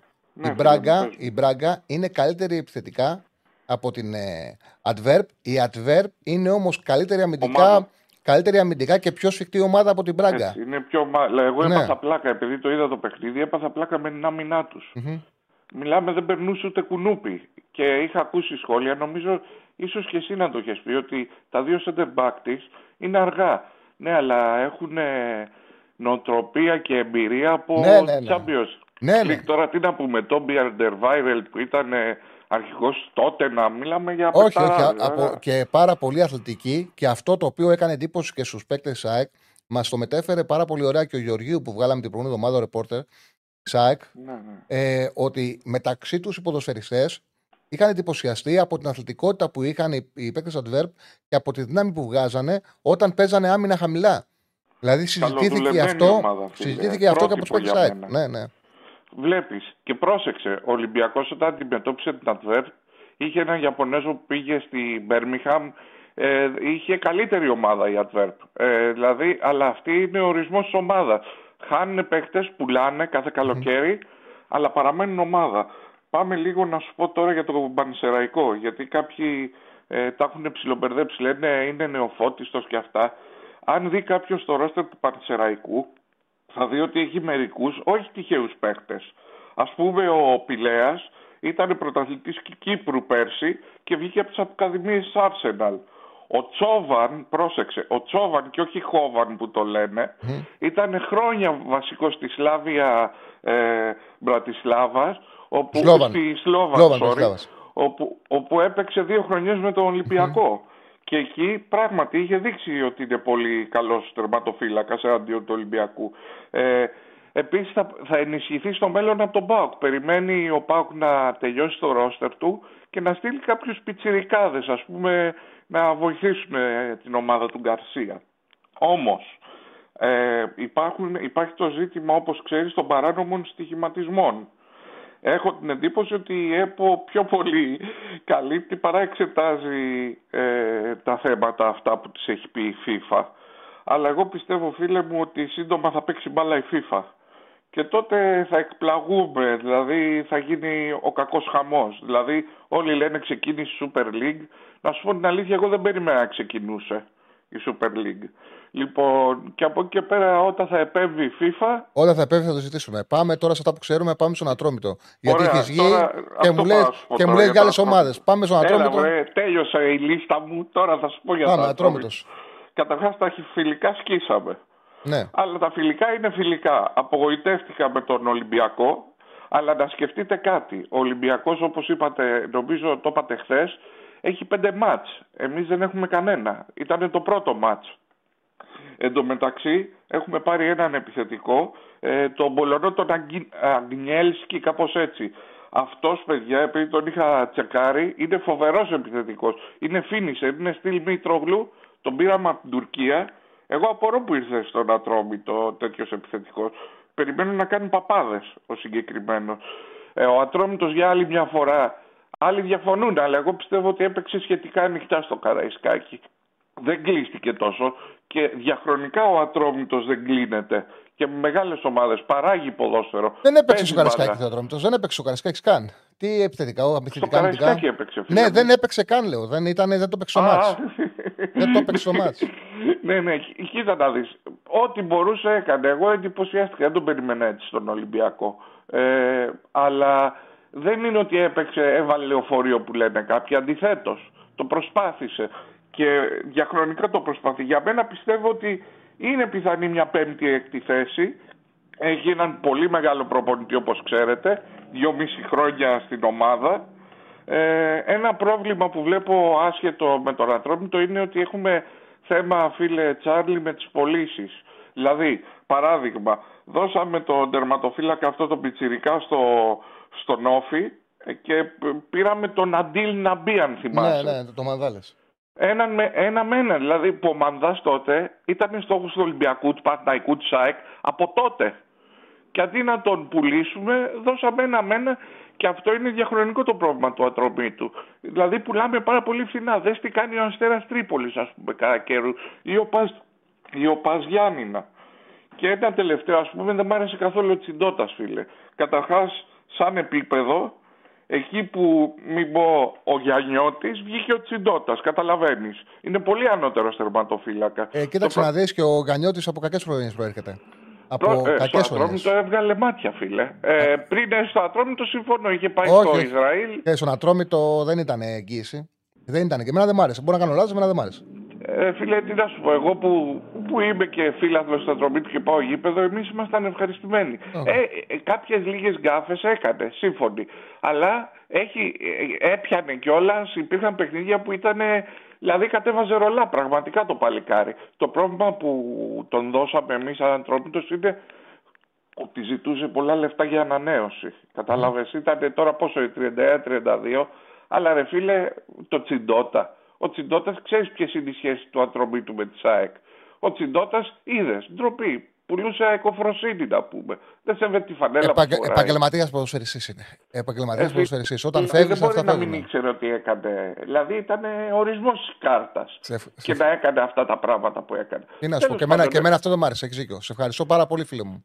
Ένα Έχεις- τελευταίο ναι, πες το, για πες το το. Ατρόμητο. Εγώ θεωρώ, αν δείτε το ρόστερ μας, θα δείτε κάποιους, ε, κυρίως Λάτιν, όπου πιστεύω ότι θα παίξουμε καλή μπαλίτσα φέτος και μια πρόβλεψη θέλω από σένα. Εγώ πιστεύω πέμπτη-έκτη φέτος. Ε, Ο- α, θα ήθελα να σε ακούσω μια πρόβλεψη. Δεν μπορώ, Τι να κάνω, πιστεύεις; δεν μπορώ να κάνω γιατί είδα ένα μάτς που ο Ατρόμητος δεν έπαιξε. Καλά. Ναι, ο Ατρόμητος ναι. δεν έπαιξε. Να δω να παίζει να έχω μια άποψη. Γιατί ο Ατρόμητος το μάτζο το έπαιξε. Έχασε και... για πλάκα με κατεβασμένα τα χέρια. Πώς θα σε βγάλει ο 5ο έκτο όταν έφαγες 4 γκολ ε, χωρίς αντίδραση. Δεν μπορώ Κοίτα. να το κάνω. Να θυμάσαι αυτό το όνομα που σου είπα, Αγγέλσκι, ναι. τον Πολωνό, τον επιθετικό που πήραμε. Καλή συνέχεια στην εκπομπή, φίλε. Ευχαριστώ πάρα ευχαριστώ πολύ. Και εγώ σε ευχαριστώ πάρα πολύ, φίλε, και είναι πολύ ωραίο να παίρνετε και από άλλε ομάδες. Ε, να πούμε, μου το γράφει και ο Στέφανος ότι επίσημα ανακοινώθηκε ο Άκης Μάτζιος, το οποίο το περιμέναμε από χτες. Μάλλον την Κυριακή το βράδυ είχε γίνει γνωστό ότι ο Άκης Μάτζιος θα είναι ο νέος προπονητής του Άρη. Απλά σήμερα ανακοινώθηκε και ε, επίσημα. Νομίζω ότι ο Άρης ε, επιστρέφει στην κανονικότητα. Το καλό είναι ότι κατάλαβαν οι Αριανοί ότι δεν είναι καλά, ότι δεν έχουν ομάδα. Ουσιαστικά έχει δημιουργηθεί ένα συνοθήλευμα και χρειάζεται ένα προπονητή να έρθει να τους ζέσει. Ταλαιπωρήθηκαν πάρα πολύ από τότε που φύγει ο Άκης Μάτζιος. Οπότε σε ένα κανονικό προπονητή που ξέρει την ομάδα, που πραγματικά ξέρει την ομάδα, ε, πώς λένε, θα μπορέσουν να δημιουργήσουν, να φτιάξουν από την αρχή μια, ένα σύνολο με συγκεκριμένο καλό κορμό. Να φτιάξουν κορμό. Αυτό χρειάζεται αυτή τη στιγμή. Δεν έχει κορμό. Δεν έχει βάση. Δεν έχει. Τώρα από εκεί πέρα βλέπω ότι σέρνονται πάρα πολύ για τα X goals. OK. Εγώ τα πήρα από την εφημερίδα που πληρώνουμε εταιρεία για να τα έχει. Από εκεί τα πήρα. Τώρα θα σα ξαναλέω, μπορεί κάποια άλλη εταιρεία να έχει διαφορετικά X goals πολλές φορές να ξέρετε. Αλλά δεν θυμάμαι κιόλας να υπάρχει τέτοια φάση στο Παναθηναϊκό. Υπάρχουν εταιρείες, να καταλάβετε πώ ότι δεν είναι απόλυτα ακριβείς. Υπάρχουν εταιρείες που στην ίδια φάση, να καταλάβετε, το οποίο είναι εντελώς λάθος, αλλά εκεί πρέπει να βρεθεί τρόπος να μετρηθεί. Σουτάρει ένας, αποκρούεται το φύλακας, συνεχίζει τη φάση, σουτάρει ο άλλος, κόβει ο, μπορεί να κόψει ένας αμυντικός, να γίνουν τρεις φάσεις και μπορούν να προσθέσουν τα X goals και να, και να τους βγει πάνω από ένα. Και να τα καταμετράνε. Και να τα μετράνε. Το οποίο είναι τελείως λαθασμένο. Ε, μέχρι ένα γκολ μπορεί να βάλεις σε μια φάση η ομάδα. Δεν, δε, βέβαια δεν θυμάμαι να υπάρχει μια τέτοια φάση και κάποια εταιρείες να τις μέτρησε, να, οι εταιρείες που κοιτάτε εσείς να την ε, μέτρησε παραπάνω από ό,τι πρέπει και μια άλλη εταιρεία να μην την μέτρησε και να έχει κάνει αυτή τη μεγάλη απόκλιση. OK, okay, τέλος πάντων δεν τα χαλάσουμε εκεί. Το ξαναλέω ότι να ξέρετε κιόλας ότι τα νούμερα των x είναι πάνω κάτω ενδεικτικό. Ενδεικτικά. Τώρα, αν έχετε στο μυαλό σας το το ματς ότι είναι πάνω από ένα πρέπει του Παναθηναϊκού, OK, okay, είναι ευκαιρία του Σπόραρ που είναι πραγματικά μεγάλη ευκαιρία. Εγώ από ό,τι είδα, επειδή τα κοίταξα, δεν μετράνε τόσο μεγάλες ευκαιρίες του Μαντσίνι που έβαλε γκολ και του Παλάσιος γιατί είναι από δύσκολη γωνία. Παρότι και του Παλάσιος ήταν καλή ευκαιρία γιατί ήταν ουσιαστικά χωρίς αμυντικό. Και του Μαντσίνη, όπως δημιουργήθηκε η φάση, ήταν καθαρή εκτέλεση. Μπορεί να σου άρεσει από την ίδια γωνία και να έχεις αντίπαλο και να μην είναι καθαρή εκτέλεση. Είναι πάρα πολλά που παίζουν ρόλο. Πάρα πολλά παίζουν ρόλο. Είναι περισσότερο για έχουμε αργανώσει γραμμή. Για να δούμε, είναι ωραίο που έχουμε αργανώσει γραμμή. Να τον βγάλουμε. Χαίρετε.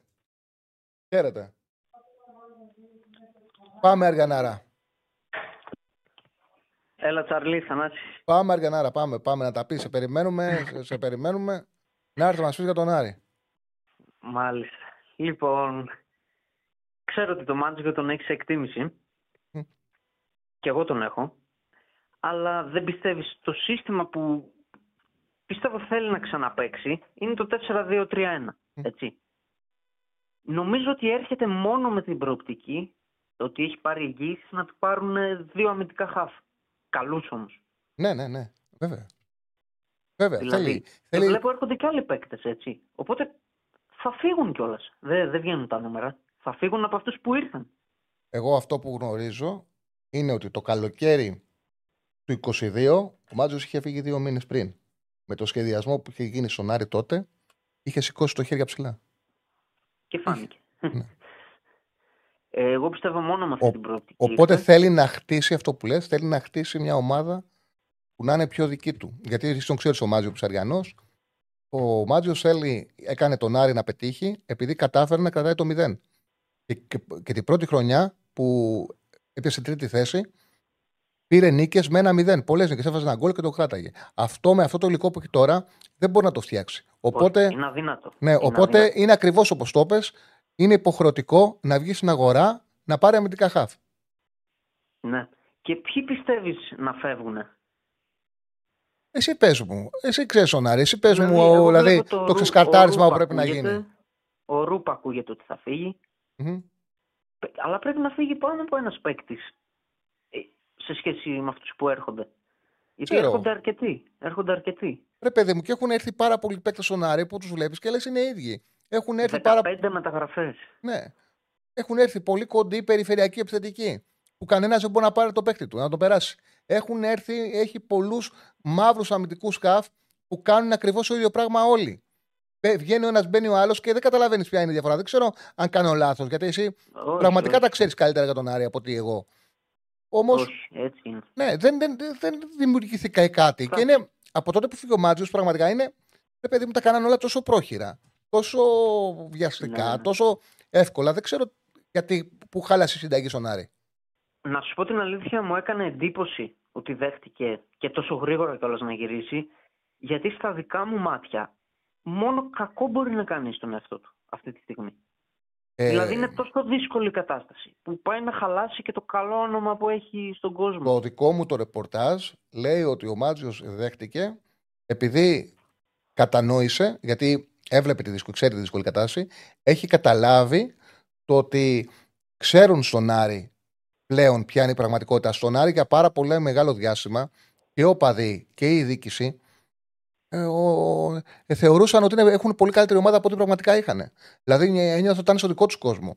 Ε, θυμάμαι ναι. πέρσι, πρώτη αγωνιστική, πίστευαν το καλοκαίρι πέρσι, πίστευαν ότι τους φτιάξει ένα ρόστερ που είναι έτοιμοι να κάνουν πρωταθλητισμό. Και όταν φάγανε τρία γκολ στο Αγρίνιο πρώτη αγωνιστική, ε, πω, πω. Εμείς με αυτό το ρόστερ χάσαμε 3-1 στο Πανετολικό και άλλαξαν τον προπονητή κατευθείαν επειδή θεώρησαν ότι δεν γίνεται με αυτή την ομάδα να τρώμε τρία γκολ στο Αγρίνιο. Ασφαλώς και γίνεται με την ομάδα που φτιάξατε όταν διώξατε όλα τα χάφ σας να φάτε τρία γκολ στο Αγρίνιο.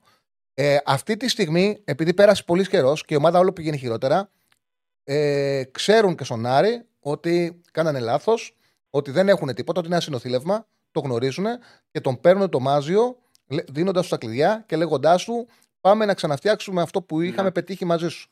Γι' αυτό το λόγο επιστρέφει ο Μάτζιο. Ναι, του Άρη, εγώ την επιλογή εννοείται την καταλαβαίνω. Του, ο, σαν Μάτζιο μου κάνει εντύπωση ότι γυρίζει, γιατί και αυτοί που λένε ότι δεν μπορεί να πάει χειρότερα, τι χειρότερα να κάνει, παίζει στην Τούμπα σε δύο αγωνιστικές. Mm-hmm.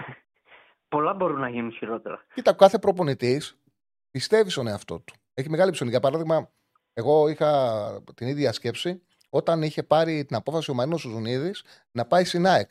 Το το ΟΙΑΚ και κάνει την απόλυτη υπέρβαση. Έχει πάρει πρωτάθλημα. Έχει, το οποίο ήταν ένα περιβοτικό πρωτάθλημα, επειδή αν θυμάσαι το 18 είχαν χαθεί πάρα πολλοί βαθμούς από τους υπόλοιπους. Ε, δεν, έγινε ό,τι έγινε. Δεν ενισχύ... Ο Μελισανίδης λόγω γηπέδου δεν ήθελε να ενισχύσει παραπάνω. Έφυγαν παίκτες. Πάει να κάνει. Ο προπονητής όμως, ο Ζουνίδης τότε, η πληροφόρηση μου ήταν ότι έχει τεράστια εμπιστοσύνη στον εαυτό του και πίσω ότι τα καταφέρει. Ναι. Δεν υπάρχουν και πολλές δουλειές στην Ελλάδα. Δηλαδή ο Μάζιος λέει: Θα πάει στον Άρη, πού θα πάει να δουλέψει; Πού θα πάει, mm. δεν, είναι, δεν είναι να πεις ότι έχει μια. Υπάρχουν πάρα πολλές δουλειές. Έχουμε ένα ποδόσφαιρο στην Αγγλία. Δεν θα πάει στην Νιουκά, θα πάει στη West Ham. Η... Ναι, ναι. Δεν, εδώ είναι λίγα τα μαγαζιά. Ο, ο Πάκου θα τον πάρει. Ακόμα δεν έχει ασχοληθεί, διαφερθεί ποτέ Παναθανικό Ολυμπιακός Άγκη αυτόν. Οπότε πού θα πάει. Ευκαιρία ήταν. Πήγε ναι. στον Αστέρα Τρίπολης, πήγε ενώ η ομάδα ήταν εσωμένη, γιατί αυτό είναι το ελληνικό ποδόσφαιρο. Πάει στον Αστέρα Τρίπολης, δεν υπάρχει χειρότερη δουλειά να πάρει προπονητής σε μια ομάδα όπου στην Ελλάδα, όπου δεν διεκδικεί να πετύχει κάτι θετικό και δεν κινδυνεύει. Δηλαδή πάει στον Αστέρα Τρίπολης χωρίς κίνητρο. Δεν μπορεί να πας καλά όταν πας σε μια ομάδα χωρίς κίνητρο και δεν του δώσαν ευκαιρία να ξεκινήσει από την αρχή. Χωρίσανε. Ήταν να πάει σε φυσικά το καλοκαίρι, δεν τα βρήκαν τελευταία στιγμή. Οπότε ε, δεν μπορούσε να. Δηλαδή, επαγγελματίας είναι, πρέπει να δουλέψει. Δεν μπορούσε να πει όχι. Ναι. Για μένα ο Μάτζο πήγε μόνο και μόνο γιατί χάλασε το όνομά του στην Τρίπολη. Καλός ή κακός. Mm-hmm. Δηλαδή έκανε ένα πισωγύρισμα και αυτό το βλέπει τώρα σαν. Ε, εντάξει, πρέπει να πάρει και αυτός το ρίσκο έτσι, όπως λες. Γιατί πρέπει να δουλέψει. Εντάξει, αν δεν πάρει και το ρίσκο, πρέπει να δουλέψει. Εντάξει, θα δούμε. Από τις, από τις μεταγραφές θα κρυφθούν πολλά. Γιατί αυτή δεν είναι ομάδα Μάτζιο. Δεν μπορεί να παίξει ποδόσφαιρο Μάτζιο. Σίγουρα. Σίγουρα. Θα δούμε. Αυτή τη βδομάδα κιόλας πιστεύω. Και επίσης και, και, χρ, και, χρόνο. Δηλαδή πρέπει να αποδεχτούν στον Άρη ότι φέτος τα πράγματα είναι δύσκολα. Βγαίνουν και Ευρώπη 4. Το πιο πιθανό ναι, είναι, ναι. Το πιο πιθανό είναι η, η χρονιά να μην κυλήσει όπως περιμέναν το καλοκαίρι. Το πιο πιθανό είναι ο Άρης να μην παίξει Ευρώπη. Ο στόχος θα πρέπει να είναι να φτιάξουν μια ομάδα του χρόνου που κατά πάσα πιθανότητα θα μπορέσουμε να ξαναβγάλουμε άλλη μια ομάδα παραπάνω στην Ευρώπη να καταφέρει να διεκδικήσει πράγματα την επόμενη χρονιά. Δηλαδή, ναι. για μένα ο Άρης φέτος πρέπει να κτίσει την επόμενη του ομάδα. Σίγουρα. Για μένα αυτό που μεταξύ μας τώρα το έχουμε καταλάβει ότι η Ευρώπη δεν υπάρχει, εννοείται. Να, παλέ, να έχει αξιοπρεπή εικόνα στα ντέρμπι, κάτι που το είχε και το έχασε πέρσι. Ενώ ήταν χαρακτηριστικό του Άρη ότι άρχισε να πηγαίνει σε όλα τα ντέρμπι, όχι όπως παλιά, ξέροντας ότι θα χάσει. Πήγαινε ναι, ναι. για να τα παίξει όλα. Να γυρίσει αυτό και να στο κύπελο τις πιθανότητές του να διεκδικήσει. Να μην, κάνει, να μην χάσει από τη Λαμία, δηλαδή αυτό. Αν αποκλειστεί από τον Ολυμπιακό, εντάξει, δεν θα κάνει τίποτα. Εκεί τελείωσε ο Μάτζιος και ναι. Τον αποκλεισμό που για να έρθει και τον αποκλεισμός χάσανε δύο πέναλτι και ευκαιρίες οι οποίες ήταν από τα άγραφα, δεν χάνονται. Καλά, δεν το συζητώ ότι δεν έφταιγε ο Μάτζιο αυτό. Εντάξει, τι να κάνει, να ε, μπει να το βαρέσει. Τώρα γυρνάμε τότε. Ο Μάτζιο είχε ζήσει εκείνο το καλοκαίρι Σέντερφορ και γνώριζε ότι ο Καμαρά που του φέρανε δεν είναι Σέντερφορ και ήθελε μεταγραφή. Η οποία δεν έγινε ποτέ εκείνη η μεταγραφή. Γιατί ναι. τι πλήρωσε ο Άρης τότε; Πλήρωσε το ότι δεν είχε, καλή, ε, δεν είχε το σίγουρο γκολ. Αν, εσύ θα το θυμάσαι. Ε, ο, ο λόγος τα παιχνίδια που έχασε στη δουλειά του ήταν με τη Λαμία, με το Βόλο μέσα το 0-2 και στους Ζωσιμάδες θα ένα τελευταίο του παιχνίδι. Και στα τρία ναι. παιχνίδια, αν τα δεις, ο Άρης ο αντιπάλου τους πάτησε. Δεν ήταν παιχνίδια που έλεγες Αυτή η ομάδα δεν είναι καλά, θέλει προπονητή. Ήταν παιχνίδια που έλεγες Αυτή η ομάδα δεν έχει παίκτη να βάζει μπάλα στα δίκτυα. Δεν έχει παίκτη να βαράει ναι. πέναλτι, δεν έχει ψυχολογία. Είχε παίξει με τη Λαμία τρία μάτσα, αν θυμάμαι, σε μια μισή εβδομάδα. Και δεν είχε βάλει γκολ. Και δεν είχε βάλει γκολ. Τέλος πάντων. Ευχαριστώ πάρα πολύ, Θανάση. Σήμερα έχω φωνή για Παναθηναϊκό. Δεν ξέρω γιατί. Πιστεύω με κάποιο τρόπο θα περάσει. Για να δούμε. Για να δούμε. Ε, Καλό θα είναι. Καλό θα είναι για όλους. Μακάρι να γίνει. Ευχαριστούμε πολύ. Ευχαριστούμε τον Θανάση. Πάμε σε ένα διάλειμμα. Υπάρχει πώληση κατηγορία community του καναγιού για το αν θα περάσει ο Παναναναϊκός. Το βίντεο έχει ανέβει για την ΑΕΚ, οπότε μπείτε να τα δείτε, μπείτε να έχετε συμμετοχή. Πάμε σε ένα διάλειμμα και επιστρέφουμε. Μικρό θα είναι το διάλειμμα, μην φύγετε. Πολύ μικρό θα είναι το διάλειμμα. Επιστρέψαμε. Είμαστε μαζί με την Πέτρη 65 για τον κόσμο που είδε μια ερώτηση που έρχεται για τον ε, Διονύση και τον ε, Ηρακλή. Όχι, θα συνεχίσουν κανονικά εκεί που εργάζονται. Απλά θα είναι και εδώ, θα κάνουν εκπομπές 12 με 2. Ξεκινάμε την Δευτέρα. Ξεκινάνε τα παιδιά τη Δευτέρα. Θα έχουμε πάρα πολύ πρόγραμμα στο κανάλι, στο κανάλι μας στο YouTube για να παρακολουθείτε. Και πιστεύω ότι τις εκπομπές όλες θα τις αγαπήσετε και θα περάσουμε μια πάρα πολύ ωραία σεζόν, γεμάτη σεζόν, γιατί Βλέπουμε ότι και οι ελληνικές ομάδες έχουν βελτιωθεί πάρα πολύ και στην Ευρώπη θα έχουμε καθημερινά, θα έχουμε μεσοδόματα πολύ σημαντικό ενδιαφέρον και το πρωτάθλημα θα είναι ανταγωνιστικό και στο μπάσκετ έχει δυναμώσει και ο Παναθηναϊκός, θα υπάρχει ανταγωνισμός και στο μπάσκετ. Θα έχει πολύ μεγάλο ενδιαφέρον η φετινή χρονιά και θα είμαστε εδώ να τα συζητάμε καθημερινά. Λοιπόν, ε, κάντε like. Μας παρακολούσαν πριν 2.000 άτομα. Τώρα το διάλειμμα φεύγουν όπως έχουν πάντα 200. Πιστεύω θα επανέλθουν. Σημασία έχει να κάνετε και like, να κάνετε εγγραφές, να πατάτε και το κουδουνάκι για να έχετε ενημερώσεις. Πάμε στον επόμενο φίλο. Χαίρετε. Χαίρετε. Ε, ναι, καλησπέρα. Καλησπέρα. Τσάρλι, εσύ; Ωραία. Τέλεια. Ε, Μιχάλης από Πειραιά, Παναθηναϊκός. Ε, Είχαμε μιλήσει και την Παρασκευή, δεν ξέρω αν με θυμάσαι. Ε, ήθελα να σταθώ λίγο και εγώ στο παιχνίδι. Εντάξει, θα πάω, θα πάω στο γήπεδο σήμερα. Ε, ε, μακάρι να πάρουν όλα καλά, να περάσουμε στους ομίλους κτλ.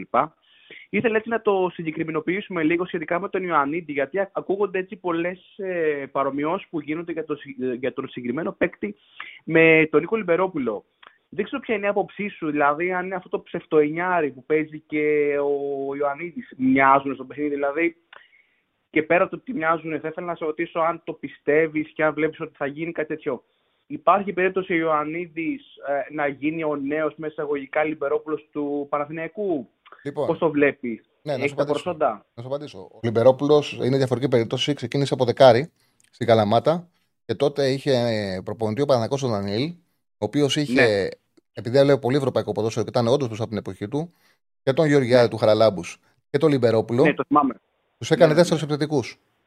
Και, και κατάφερε να, να αξιοποιήσει ο Γεωργιάδη Χαραλάμπου ήταν εξτρέμ, τον έκανε δεύτερο επιθετικό. Ο Λιμπερόπουλος ήταν mm-hmm. δεκάρι, τον έκανε δεύτερο επιθετικό. Και κατάφερε να ναι. αξιοποιήσει την ποιότητά τους, να τους φέρνει φάτσα, στην, ε, φάτσα με το αντίπαλο τέρμα και ουσιαστικά να τους ε, ε, εξυψώσει τα νούμερά τους. Ο Λιμπερόπουλος mm. όμως είχε μια ποιότητα και είχε τη δυνατότητα να δημιουργεί με πρόσωπο την αντιπαλαισία. Γιατί έτσι είχε μάθει το ποδόσφαιρο. Είχε μάθει από πίσω. Και, όταν, και επειδή είχε και ναι. σώμα που μπορούσε να παίξει επιθετικός, έγινε ένας ε, απίστευτα πλήρης ποδοσφαιριστής. Ο Ιωαννίδης έχει σώμα σεντερφόρ, έμαθε το ποδόσφαιρο σαν σεντερφόρ, σαν επιθετικός. Όμως, ναι, ναι. επειδή έχει μια ναι. σπάνια ικανότητα με την πλάτη να την υποδέχεται, να την κρατάει, να βγαίνει και στα άκρα ή να κάνει περιστροφή του σώματός του και να πασάρει, ναι. μπορεί να βοηθήσει και σαν δημιουργός και σου δείχνει την εικόνα ότι είναι επιθετικός έξω από την περιοχή. Στην πραγματικότητα όμως ναι. είναι ένας καθαρός striker που παίζει τη θέση σύγχρονα όπως παίζουν στο πιο υψηλό επίπεδο τα μεγάλα φόρ. Αναλογικά, πάντα αναλογικά, ο, ο Ιωαννίδης παίζει πάρα πολύ σύγχρονα τη θέση. Κάνει πράγματα που βλέπεις από τους center στο υψηλό επίπεδο. Κράτημα μπάλας, υποδοχή, μοίρασμα, δημιουργία και ουσιαστικά με αυτόν τον τρόπο να φέρνει τους συμπαίκτες του κοντά στην αντίπαλη περιοχή. Το ξεκίνημα Κατάλαβα. του φέτος είναι εντυπωσιακό. Κατάλαβα. Αυτή είναι η διαφορά δηλαδή με τον ε, Νίκο Λιμπερόπουλο. Αυτή είναι η διαφορά. Αυτό δεν το είχα παρατηρήσει. Ωραία, ωραία, τέλεια. Ε, και κάτι ακόμη. Ε, είδα, ε, εντάξει, έχω δει αυτές, αυτά τα, αυτούς τους αγώνες τώρα στη, στην Ευρώπη, αυτούς τους ε, πέντε αγώνες που έχουμε παίξει. Ε, θεω, εγώ, έτσι, σαν ε, Μιχάλης, ε, τον παίκτη που ξεχώρισα, που δεν περίμενα ότι θα ξεχωρίσει, εντάξει, όλη η ομάδα έκανε μια πολύ καλή ε, προσπάθεια. Θεωρώ πως ο παίκτης ο οποίος ήταν ε, ο MVP, όχι ο MVP, ε, καθοριστικός, ήταν ο Ματσίνη. Δεν, δεν ξέρω ποια είναι η άποψή σου. Και αν θεωρείς ότι ο, ο, ο συγκεκριμένος παίκτης θα αποτελέσει βαρόμετρο στον Παναθηναϊκό τουλάχιστον για φέτος. Ε, τον έχεις ικανό γι' αυτό; Έχει πλάκα που ξεκίνησε η προετοιμασία και χωρίς κανένα λόγο διάβαζα ότι ο Ματσίνη είναι τελευταίος εξαίρετο του Παναθηναϊκού και σκέφτονται να το δώσουν. Ναι, δεν υπήρχε το είχα διαβάσει και εγώ αυτό. Ναι, δεν υπάρχει. Από... Δεν υπάρχει. Δεν υπάρχει, δεν υπάρχει, δεν υπάρχει, δεν υπάρχει. Αν, αν, υπήρχε εφημε... αν υπήρχε εφημερίδα, την είχα σκίσει. Δεν υπήρχε εφημερίδα, δεν μπορούσα να σπάσω το κινητό μου. Το διάβαζες στη θάλασσα. Λέω... λέω ότι γράφουν οι άνθρωποι. Τέλος πάντων, αυτά δεν γράφονται τυχαία από κάπου βγαίνουν. OK. Okay. Ναι, εντάξει. Okay, okay. Ναι. Προχωράμε. Προχωράμε σε αυτό. Γιατί ναι. δεν δικαιολογούσε ούτε η εικόνα που έδειξε από τον Ιανουάριο και μετά και ο παίκτης πληρώθηκε. Πληρώθηκε καλά και η ομάδα πλήρωσε ο δηλαδή. Δεν είχε λογική. Όμως. Έχει προσθέσει την ομάδα, ναι. Όμως, αυτή τη στιγμή είναι με διαφορά, ό,τι και να γράφανε το καλοκαίρι, το γήπεδο δείχνει ότι είναι με διαφορά ο καλύτερος ξένος του Παναθηναϊκού. Είναι, ναι. Έχει πολλά τρεξίματα, είναι πολύ γρήγορος, σωστά, σωστά, σωστά τακτικά, πολύ σωστά, σωστός στο τακτικό κομμάτι. Καλύπτει ναι. τον back, κουμπλάρει τον δικό του back και, και στην εκτέλεση είναι, έχει πολύ μεγαλύτερη ποιότητα και από τον Παλάσιο και από τον Βέρμπιτ. Οπότε, ναι, ναι, ναι. οπότε ξεκάθαρα, ειδικά για σήμερα που είναι τελικός, θεωρώ ότι έχει μια δυναμία η Μπράγκα, το ξαναλέω, πάνω στο Μαρίν. Ναι. Εκεί πρέπει να παίξει ο Μαντσίνη. Δεν ξέρω πώς θα φέρει την ομάδα του. Αν θα πει θέλω το Παλάσιο στο Βέρμπιτ, ας βάλει το Παλάσιο αριστερά. Αν θα πει θα παίξω με τρία χαφ, δεν ξέρω τι θα σκεφτεί. Θεωρώ ότι ο Μαντσίνη πρέπει να πάει πάνω στο Μαρίν. Εντάξει. Δεν υπάρχει και ναι. περίπτωση να παίξει ο Παλάσιος εκεί και να το βάλει ο Παλάσιος. Αλλά φάσει ο Παναθηναϊκός από εκεί, φάνηκε στο πρώτο παιχνίδι, είναι εύκολο να βρει. Πρέπει να το εκμεταλλευτεί. Ο Μαντσίνη είναι όπλο. Πραγματικά. Είναι όπλο. Ε, θεωρείς ότι φέτος ε, θα συμβάλλει ε, στην ομάδα δυναμικά έτσι ώστε να αποτελέσει ένα σημαντικό βαρόμετρο στην απόδοση της ομάδας. Θεωρείς πώ θα κάνει καλά παιχνίδια, πώ θα κρέμεται η ομάδα αυτών. Δεν ξέρω αν θα κρέμεται. Ναι. Εγώ βλέπω τώρα το, το παιδί είναι φορμαρισμένος πάρα πολύ. Μιλάω για ναι, τώρα. Ναι. Δεν ξέρω τι θα γίνει. Μπορεί να χτύπα ξύλο, να πάθει κανένα τραυματισμό, να βγάλει προβλήματα, χτύπα ξύλο. Να ακολουθεί το δεν είναι σωστό για κανένα παίκτη. Δεν είναι σωστό αυτό. Να... Αλλά τώρα, αυτή τη στιγμή, η πιο φορμαρισμένη ναι. παίκτη του Παναδάκου είναι ο Ιωαννίδη και ο Μαντσίνη. Και υπάρχει και η, ε... η κλάση του Τζούρισιτς, η οποία δεν έχει φανεί στα τελευταία παιχνίδια, επειδή δεν έχει παίξει ποτέ με τον ε, Ιωαννίδη. Παίζει πάντα με τον Σπόραρ. Όταν βγαίνει ο, όταν βγαίνει ο Τζούρισιτς, βγαίνει, και ο, βγαίνει και ο Σπόραρ και μπαίνει ο Ιωαννίδης. Δεν έχει παίξει ποτέ μαζί του να μπορέσει να συνεργαστεί. Κατάλαβα, ναι, ναι, ναι. Ε, θεωρώ και αυτό που είπες στην αρχή της εκπομπής πάρα πολύ σημαντικό για να μην κρατάω και άλλο την γραμμή. Ότι ενδέχεται ο Γιωβάνοβιτς να παίξει με τρεις χαφ. Δηλαδή με Πέρες, ε, Τσέριν και Βιλένα. Το θεωρώ σωστό. Αυτό είναι το Δεν νομίζω πώ θα το κάνει. Ναι, ναι, ναι, ναι. Δεν νομίζω πως θα το κάνει. Γιατί βλέπω ότι έχει στο μυαλό του μια απεπατημένη που πάει. Δεν ξέρω τώρα. Μακάρι, γιατί το θεωρώ καλή ιδέα. Τώρα, ο ο Γιωβάνοβιτ, αν είναι προπονητής και αυτό είναι καλό, είναι σταθερός. Δηλαδή δεν πάει σε τρέλες. Οι προπονητές που πάνε που αλλάζουν συστήματα εύκολα ε, ναι. ε, είναι επίφοβοι. Δηλαδή, τι θέλω να πω; Ναι. Τι θέλω να πω; Για παράδειγμα, θυμίσου πέρυσι στα playoff, ο Παναναναϊκό έπαιζε ναι. 4-3-3. Έπαιζε συνέχεια με ναι, τρεις σκάφ. Συνέχεια. Ναι, ναι, ναι. Συνέχεια. Συνέχεια. Δεν θα άλλαζε ποτέ γιατί βρήκε, θεώρησε ότι βρήκε μια ροή ομάδα μέσα αυτή τη τακτική, δεν θέλει να την πειράξει. Τώρα mm. θεωρεί ότι με το 4-2-3-1 έχει βρει ομάδα μια ροή και δεν θέλει να την πειράξει. Ναι. Εγώ πιστεύω ότι σε αυτά τα μάτια ταιριάζει να έχεις τρίτο χαφ. Σε, σε βοηθάει ναι. και στο να σπάς το pressing, του αντιπάλου, να έχεις ένα ναι. παραπάνω παίχτη να κατεβαίνει να σπάσει το pressing, αλλά και να είσαι πιο ναι, ναι. ανασταλτικά, να μην δέχεσαι εύκολα επιθέσεις από τον αντίπαλο. Να μην είναι εύκολο για τους χαφ να ε, βγάζουν ναι. συνεργασίες ανάμεσα στις γραμμές σου. Αυτό πιστεύω εγώ. Ναι. Τώρα από εκεί πέρα ο Γιωβάνοβιτ ξέρει καλύτερα την ομάδα του. Αυτό είναι δεδομένο. Και σέβομαι πάρα πολύ ότι είναι προπονητής όπου δεν την πειράζει εύκολα την ομάδα του. Δεν κάνει τρέλες. Κάνει αυτό που ξέρουν. Πάμε, πάμε σιγά σιγά και βελτιώνουμε αυτό που έχουμε. Βέβαια, είναι σημαντικό προσόν ενός καλού προπονητή γενικά είναι και η προσαρμοστικότητα. Δηλαδή να προσαρμόζει την ομάδα ανάλογα με το μάτς, θεωρώ εγώ. Τώρα. Κοίταξε, είναι συνδυασμός. Ναι. Ποτέ δεν πρέπει ποτέ δεν πρέπει τον αντίπαλό σου να τον αψηφάς, ειδικά, ειδικά όταν δεν είσαι η Real Madrid, η City και η Barcelona, να μπορείς να είσαι πάντα ανώτερο. Όταν παίζεις με ναι. ομάδες που είναι κοντά σε έναν ή ακόμα καλύτερες από σένα, ναι, πρέπει να κοιτάζεις τους αντιπάλους και ασφαλώς ναι. να έχεις μια μικρή προσαρμογή στο μυαλό σου. Όμως, όταν ακούς προπονητή που αναλαμβάνει μια ομάδα και λέει ε, Μένα το ποδόσφαιρό μου είναι να προσαρμόζω με στον αντίπαλο, Καταλαβαίνεις ότι δεν κάνει, καταλαβαίνεις ότι έχει δική του φιλοσοφία. Ο καλός προπονητής έχει δική του φιλοσοφία. Από εκεί και πέρα, ασφαλώς πρέπει να κοιτάει και τον αντίπαλο. Σε ευχαριστώ πάρα πολύ. Να είστε καλά, Τσάλι. Σε ευχαριστώ πάρα πολύ. Γεια Εγώ ευχαριστώ, φίλε μου. Εγώ ευχαριστώ πάρα πολύ. Λοιπόν, ένας φίλος είπε για τον Αϊτόρ που διάβασα. Ε, ο Αϊτόρ πιστεύω ότι δεν παίζει γιατί θεωρεί ο Γιωβάνος δεν είναι έτοιμος να ξεκινήσει σε τέτοια ένταση. Τον πάει πιο συντηρητικά, του δίνει χρόνο στο ελληνικό πρωτάθλημα Βέβαια η χρονιά είναι μεγάλη, ο Αϊτόρ θα παίξει. Φάνηκε ότι μπορεί να επανέλθει. Φάνηκε ότι η ποιότητά του δεν χάθηκε. Θα τον βάλει ο Γιωβάνοβιτς σιγά σιγά. Είναι σίγουρο ότι αν τον είχε γη θα τον ε, ξεκινούσε. Πάμε στον επόμενο. Τον βάλει ο Γιωβάνοβιτς σιγά σιγά. Είναι σίγουρο ότι αν τον είχε γη θα τον ε, ξεκινούσε. Ωραία τα Πάμε στον επόμενο. Χαίρετε. Χαίρετε. Ναι, γεια σας. Χαίρετε. Ναι, σας ακούμε. Ναι, με ακούτε; Ναι, ναι. Θα μπορέσω να μιλήσω με τον Τζάλι; Εγώ είμαι, εγώ είμαι, πέσα. Α, γεια σας. Ε, ήθελα να ευχηθώ σε όλες τις ελληνικές ομάδες να πάνε καλά φέτο. Θα είναι νομίζω ευχής έργου να προχωρήσουν και οι Άκη του Champions League. Και πιστεύω ότι θα έχουμε ένα πολύ ωραίο πρωτάθλημα φέτο.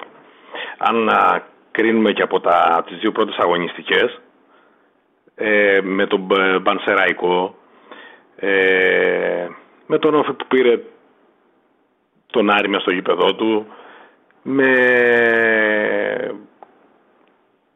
τα Γιάννενα που χτυπήσανε, με τον Πανετολικό που, που χτύπησε το μάτς. Πιστεύω ότι θα έχουμε ένα πολύ ενδιαφέρον πρωτάθλημα. Αυτό που ήθελα να ρωτήσω είναι αν έχετε παρακολουθήσει τον Όφη. Τον είδα στο πρώτο μάτσο τον Άρη. Δεν είδα την ήττα στην Τρίπολη και δεν την περιμένω να σου πω την αλήθεια. Ε, επειδή ξέρω ότι έχει πολύ καλό προπονητή ο Όφη, ήταν σημαντικό το μάτς, ήταν συνέχεια ε, με τον Αστέρα, περίμενα ότι θα βελτιώσεις τι αμυντικές αδυναμίες που έδειξε τον Άρη. Γιατί μπορεί να κέρδισε, όμως αμυντικά έδειξε πολλές αδυναμίες ο Όφη. Και εγώ θεωρούσα ότι θα ήταν μια βελτιωμένη εκδοχή, επειδή πήρε και ψυχολογία, θα ήταν μια βελτιωμένη εκδοχή του παιχνίδι με τον Άρη. Με απογοήτευση το αποτέλεσμα, ε, έβλεπα άλλα παιχνίδια εκείνη την ώρα, δεν τον έχω δει τον Όφη στην Τρίπολη. Με τον Άρη τον είδα.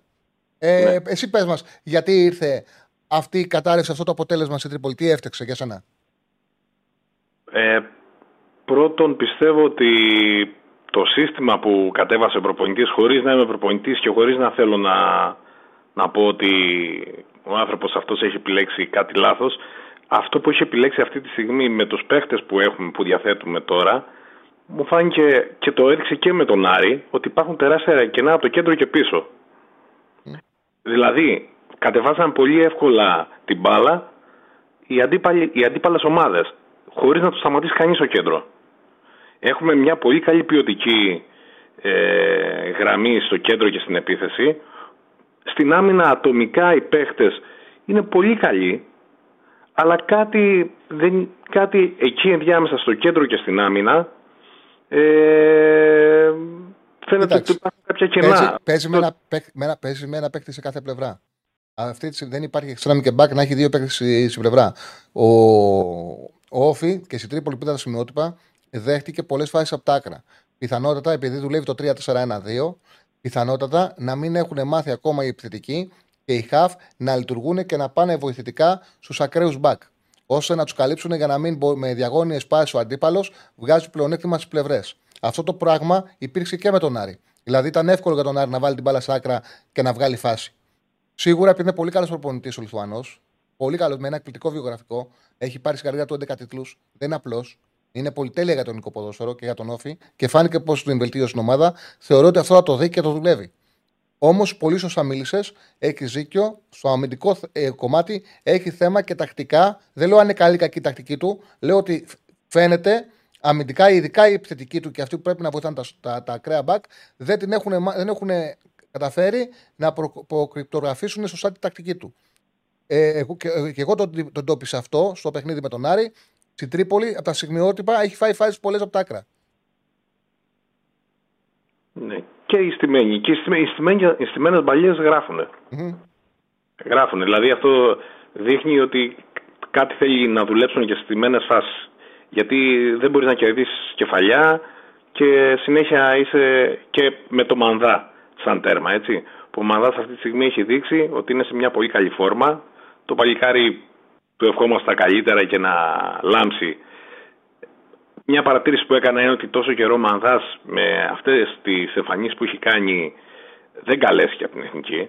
Και ναι. δεν βλέπω ας πούμε, ότι υπάρχει και ε, τρομερή διαφορά μεταξύ ποιότητας ε, των τερματοφυλάκων που έχουμε στην εθνική μας. Κοίτα, είναι πολύ μπροστά ο Βλαχοδήμο, όχι από τον ε, Μανδά, από όλους. σω αυτή τη στιγμή να είναι και ο νούμερο ένα ένα ποδοσφαιριστής. Γιατί είναι σε ψηλό επίπεδο και παίζει. Αυτό είναι το Βλαχοδήμο. Είναι ο Πασχαλάκης για τρίτος.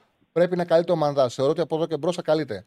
Επίσης, να πω για αυτούς που το ξέρουν, επειδή έχει γραφτεί για Λάτσιο, ότι ακόμα δεν είναι επίσημο.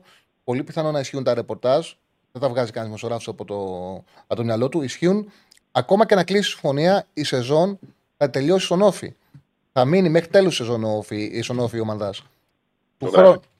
Ναι, αυτό, αυτό συζητιέται. Θα μείνει μέχρι τέλος σεζόν ο όφη. Μετά θα πάει στην Ιταλία, αν πάει. Και τσάρι, αυτό που θέλω να σε ρωτήσω για τον όφη τώρα είναι το εξής; Έχει γίνει μια τεράστια προσπάθεια, αν θυμηθούμε πριν 4-5 χρόνια που ήταν όφη μέχρι αυτή τη στιγμή. Ε, θέλουν, λέει, ο στόχος είναι να μπουν μέσα στα play-off. Ε, τι πρέπει να προσέξει η ομάδα, κατά τη γνώμη σου, να δώσει βάση στο να μπουν στα play-off ή κάτι διαφορετικό; Γιατί εμένα μου φαίνεται πολύ φτωχό το να πεις πάμε για τα playoff. Δηλαδή δεν έχεις να κερδίσεις κάτι και να μπεις στα playoff. Ούτε Ευρώπη θα βγεις από τη στιγμή που βγαίνουν τέσσερις. Κοίτα, η, ο, η ομάδα δημιουργείται μέσα από τη βελτίωσή της. Η κάθε ομάδα αυτό που πρέπει να κοιτάξει είναι πρώτα να δέσει. Όπως είπες και εσύ, που εντόπισε αδυναμίες στον Όφη, αυτές πρέπει να διορθωθούν να έχει καλό υλικό, να φέρει τα αποτέλεσματά της και κοιτάει βαθμολογικά το καλύτερο. Γιατί μόνο άμα βάλεις στόχο μπορείς να βελτιώσεις και να βγάλεις ποδοσφαιριστές. Αν πεις πάμε να παίξουμε, δεν μας νοιάζει να πάμε στα playoff, δεν θα πετύχεις τίποτα. Γιατί οι παίκτες θέλουν κίνητρο. Πρέπει να έχουν κάτι να υποστηρίξουν. Κάτι να πανηγυρίσουν. Γι' αυτό είπα και νωρίτερα ότι δεν υπήρχε χειρότερο πράγμα για το Μάτζιο που πήγε στον Αστέρα Τρίπολης όταν ο Αστέρας δεν κινδύνευε και δεν διεκδικούσε playoff. Άμα πας κάπου χωρίς κίνητρο βαθμολογικό, ουσιαστικά έχει εξασφαλίσει να αποτύχεις δεν υπάρχει πίεση για σκληρή δουλειά στην προπόνηση. Πρέπει να βρεθεί πίεση και κίνητρο. Γι' αυτό ασφαλώ πρέπει να βάλει σαν στόχο το playoff. Είναι εφικτός στόχος για το Ρώσερ που έχει δημιουργηθεί. Έχει πολύ καλό προπονητή. Έχει κάνει καλές κινήσεις. Τώρα εντάξει, νομίζω το επιθετικό του δίδυμο είναι από τα καλύτερα αυτή τη στιγμή που υπάρχουν στο πρωτάθλημα. Ε, θεωρώ ότι, εντάξει, ότι αυτός πρέπει να είναι ο στόχος σου και μέσα εκεί θα έρθει η βελτίωση. Δηλαδή, Ντίκο και Φελίπε δεν έχουν πολλές ομάδες δίδυμο μπροστά. Γι' αυτό το λόγο κιόλας, για να τους έχει μαζί μέσα στο γήπεδο, προσπαθεί ο Νταμπράουσκα να παίξει με δύο επιθετικούς. Γιατί σου λέει, δεν θέλω να κρατήσω ούτε τον ένα ούτε τον άλλο στον πάγκο. Δεν θέλω να παίξουμε τόσο επιθετικά, να παίξουμε 4-4-2.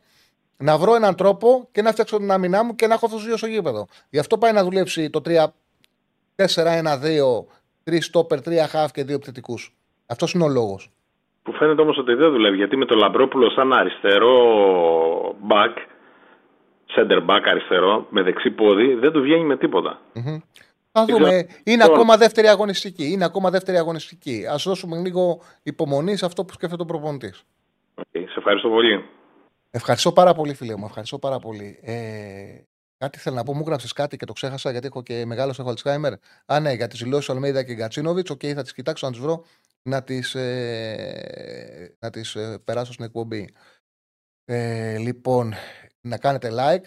Κάνετε, έχουμε, έχετε κάνει 508 like, προσπαθήστε να κάνετε παραπάνω. Ένα κουμπάκι είναι. Να κάνετε subscribe. Να πατάτε και το κουδουνάκι να παίρνετε τις ειδοποιήσεις γιατί έχουμε πάρα πολλές εκπομπές. καθημερινό πρόγραμμα πλέον. Τη Δευτέρα μπαίνει καινούργια εκπομπή ακόμα. Επίσης, να μην ξεχνάτε, 8 η ώρα έχουμε ραγκάτσι. Μετά το τέλος του παιχνιδιού του Παναθηναϊκού, ξέρετε ότι Κατσουράνης, Θοδωρής Ρίγανης και ο Αριστοτέλης Σαββίδης θα είναι μαζί σας. Δεν χάνετε η εκπομπή τους. Εμείς θα είμαστε αύριο στη μία. Μία η ώρα το μεσημέρι λόγω μου το μπάσκετ. Δεν αλλάζει η ώρα η εκπομπή, μόνο μου, λόγω μου το μπάσκετ, επειδή μετά τα παιχνίδια υπάρχει ο Μπόγρης που δίνει ένα ρεστάλ. Γι' αυτό το λόγο, για αυτό το λόγο ε, οι εκπομπές, η εκπομπή αύριο θα είναι στη μία. Δεν ξέρω αν θα, αν θα αλλάξουμε εκπομπή άλλη μέρα. Εξαρτηθεί και την πορεία της Εθνικής. Okay. Θα δούμε πάντως. Σίγουρα πάντως αύριο θα είμαστε στη μία. Λοιπόν, πάμε στον επόμενο. Χαίρετε. Ναι, γεια σου. Χαίρετε. Ε, δεν θα μιλήσω. Ε, άμα θες. Θα μας βγάλει. Α, κάτσε, εντάξει, κάτσε να ρωτήσω. Εγώ είμαι, εγώ είμαι, εγώ είμαι, εγώ είμαι, εγώ είμαι. Εγώ είμαι. Εσύ μιλάς ε, μετά από... ε, και μετά εγώ. Ε, ε συνήθως έτσι πηγαίνει. Ε, εντάξει. Περιμένω. Ο, ο Τσάρλι με βγες, μίλα. Α, ο Τσάρλι είσαι. Στον αέρα ήταν. Γεια σου ρε Τσάρλι. Γεια σου φίλε. Λοιπόν, από Πάοκ, Θεσσαλονίκη, Μακεδονία. Έλα, πάω κάρα. Λοιπόν, έτσι σε θέλω. Ε,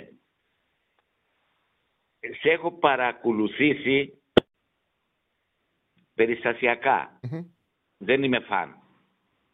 Σωστός. Θα γίνεις. Όταν στελάχω, σ' ακούω ναι, κάπως. Ναι, ναι. Έτσι, με πιάνει. Λοιπόν, θέλω να σε ρωτήσω για σένα, ε, ποια είναι η καλύτερη ομάδα του κόσμου; Κόσμου. Ναι. Σαν ε, μέγεθος, σαν ιστορία. Σαν, ιστορία, σαν μέγεθος; Σαν ε, μέγεθος, ναι. Σαν ε, κόσμος, σαν. Ναι, ε, κοίταξε, κοίταξε. Αυτό είναι ο καθένας έχει στο, το μυαλό του διαφορετικά. Είναι υποκειμενικό. Εγώ θεωρώ ότι ο μεγαλύτερος σύλλογος είναι η Ραλ. Εγώ έτσι πιστεύω. Είναι υποκειμενικό όμως αυτό. Άλλος μπορεί να θεωρεί για άλλους λόγους η Λίβερπουλ. Εγώ ναι. θεωρώ από πλευράς πρεστής, τίτλων, ε, τα Champions League που έχει κατακτήσει. Α, εδώ ο Στέφανος που τη Λίβερπουλ. Θεωρώ ότι σαν το μεγαλύτερο μέγεθος είναι η Real Madrid. Έπονται οι υπόλοιπες ομάδες. Ασφαλώς αυτό είναι υποκειμενικό. Υποκειμενικό τώρα. Υποκειμενικό. Ε, έχει, υπά, υπά, υπάρχουν, υπάρχουν πράγματα που σου δίνουν το δικαίωμα να το υποστηρίξεις. Εντάξει, αυτό ακριβώς. Αυτό θέλω να σου πω. Ε, για μένα δεν είναι η Real φιλαράκι. Για την Ευρώπη πιστεύω, την άποψή μου, στο άλλο είμαι σίγουρος που θα σε πω, για την Ευρώπη είναι η Μπάγκερ Μονάχου, σαν προσωπικότητα, σαν δύναμη. Δεν έπεσε ναι. ποτέ αυτή η ομάδα. Και όποιος έχει παίξει εκεί, θεωρείται ένας από τους καλύτερους παίξεις του κόσμου. Δεν κάνει, η, η, η Real θα κάνει 10 μεταγραφές των 30 εκατομμυρίων και θα τους μοιράσει δανεικούς. Η Μπάγκερ δεν είναι έτσι. Τα τελευταία χρόνια πάντως ούτε η Ρεάλ είναι έτσι. Ούτε με το Σάνθ ήταν έτσι η Ρεάλ. Η Ρεάλ έγινε για ένα διάστημα με το Πέρε, η Ρεάλ τον Γαλάκτικος, που έχασε λίγο τη λογική της και τώρα τα τελευταία χρόνια έχει ξαναπάει σε πιο ισορροπημένες κινήσεις. Ε, με πιο λιγότερες αποφάσεις, πιο λιγότερες επιλογές. Για την Μπάγκερ να έχεις πόντο, είναι τεράστιο μέγεθος, τεράστιος σύλλογος, ε, απίστευτη οργάνωση. Τώρα το ότι αν είναι το ξαναλέω ότι αν είναι ο κορυφαίος σύλλογος ή αν είναι στους πέντε κορυφαίους ή αν είναι η Real κορυφαίος, η Bayern κορυφαίος, η Barcelona, η Liverpool United είναι υποκειμενικό. Η Bayern, όπως και αν τα βάλεις, δεν μπορείς να μην την έχεις μέσα στις πέντε κορυφαίες ομάδες του πλανήτη. Όπως και αν τα βάλεις. Το ίδιο ισχύει και για τη Real. Είναι μεγάλος σύλλογος. Ακούω τώρα παίρνουν τηλέφωνο δεξιά-αριστερά, ξέρω εγώ, και τώρα τελευταία, την τελευταία δεκαετία. Manchester City. Ποια Manchester City μόρε τώρα; Τι, τι μπορεί να πει μπροστά στη Λίβερπουλ, μπροστά στη Manchester United, μπροστά στην Arsenal, μπροστά στη West Ham, μπροστά στην ε, Newcastle; Τι μπορεί να πει να παρουσιάσει τον, τον Εμμύρη. Κοίταξε να δεις. Επειδή ο κόσμος τώρα βλέπει ποδόσφαιρο, δηλαδή ο κόσμος σχολιάζει αυτό που βλέπει τώρα. Τη σύγχρονη εκδοχή. Η αλήθεια είναι ότι η City παίζει ένα πολύ ωραίο σύγχρονο ποδόσφαιρο που κάθεσαι και την παρακολουθείς και ακόμα και με τη Selfie United να κάτσεις να τη δεις όπως έκανα την Κυριακή και ας μην είναι σε καλύτερά της, περνάς δύο πολύ όμορφες ποδοσφαιρικές ώρες. Γιατί αυτό που βλέπεις σε γεμίσει. Δηλαδή, εγώ κάτσα να δω Selfie United City και πραγματικά πέρασα δύο ωραίες ποδοσφαιρικές ώρες. Βλέπεις ένα ωραίο ποδόσφαιρο. Και αυτό το λόγο δεν γίνεται να περνάει παρατήρητη. Συζητάει ο κόσμος και για το τώρα. Ο Κουλουράς, επειδή είναι της πιάτσας, Φρέσκα ναι. κουλούρια φωνάζει. Δεν λέει τα ναι, μεγάτικα. Αλλά είναι μια μαδούλα μικρή η City. Μπήκε ένας Άραβας εκεί, έκανε 11 μεταγραφές και έγινε μεγάλη ομάδα. Έτσι είναι μεγάλες ομάδες. Εντάξει. Υπάρχουν πάντως, υπάρχουν πάντως, επειδή δεν είχε σειρικότητα η City, υπάρχουν, υπήρχαν οπαδοί της City και πριν τους Άραβες. Απλά ασφαλώς, επειδή τώρα ναι. ξαναπροβάλλεται, έχει μεγεθυνθεί αυτό. Ε, δεν υπήρχαν ε, φιλαθλοί στην Ελλάδα, Manchester City. Τώρα γίνανε Manchester ξαφνικά όλοι. Λέω, τι γίνεται εδώ, ρε, εσύ; Τέλος πάντων, δεν θέλω να σου πω αυτό. Ξεκόλα, να ξεκολλήσουμε από αυτό. Ε, εγώ σε πήρα περισσότερο για να σου πω ότι για μένα η μεγαλύτερη ομάδα στον κόσμο είναι η Φλαμέγκο. Ωραίος. Ωραίος. Έτσι, έχουμε πέσει εδώ με τα βλέπουν, εγώ βλέπω πολύ βραζιλιάνικο ποδοσφαιρό και παίζω και στοίχημα βραζιλιάνικο. Λοιπόν, ε, οι ομάδες εκεί είναι φοβερές, έχουν φοβερούς παίχτες μέσα, ιστορική συλλογή όλοι. Όλοι οι αλφαθνικοί λένε η καλύτερη είναι η Premier League, η Ισπανική. Έχουν τη Βραζιλιάνικη εθνική. Πάντως, πάντως, θα σου πω ε. κάτι. Όσοι έχουν πάει να δουν Φλαμέγκο Φλουμινένσε έχουν απογοητευτεί. Περιμέναν ατμόσφαιρα, περιμέναν το γήπεδο ούτε γεμίζει. Δεν είναι έτσι όπως το πλάνε, το φλαφλού. Δεν είναι. Εντάξει, Φλαμέγκο οι παλιοί ήταν. Οι παλιοί, στο μεγάλη δεκαετία του 80 που δεν τα ξέραμε και δεν τους βλέπαμε, λέγαμε Φλαμέγκο. Δεν είναι ούτε φανατισμό έχει ιδιαίτερο, ούτε γεμίζουν τα γήπεδά τους. Μην νομίζεις. Είναι λίγο κολομπαρεμένο είναι. Μην νομίζεις ότι είναι έτσι όπως έχει το μυαλό σου.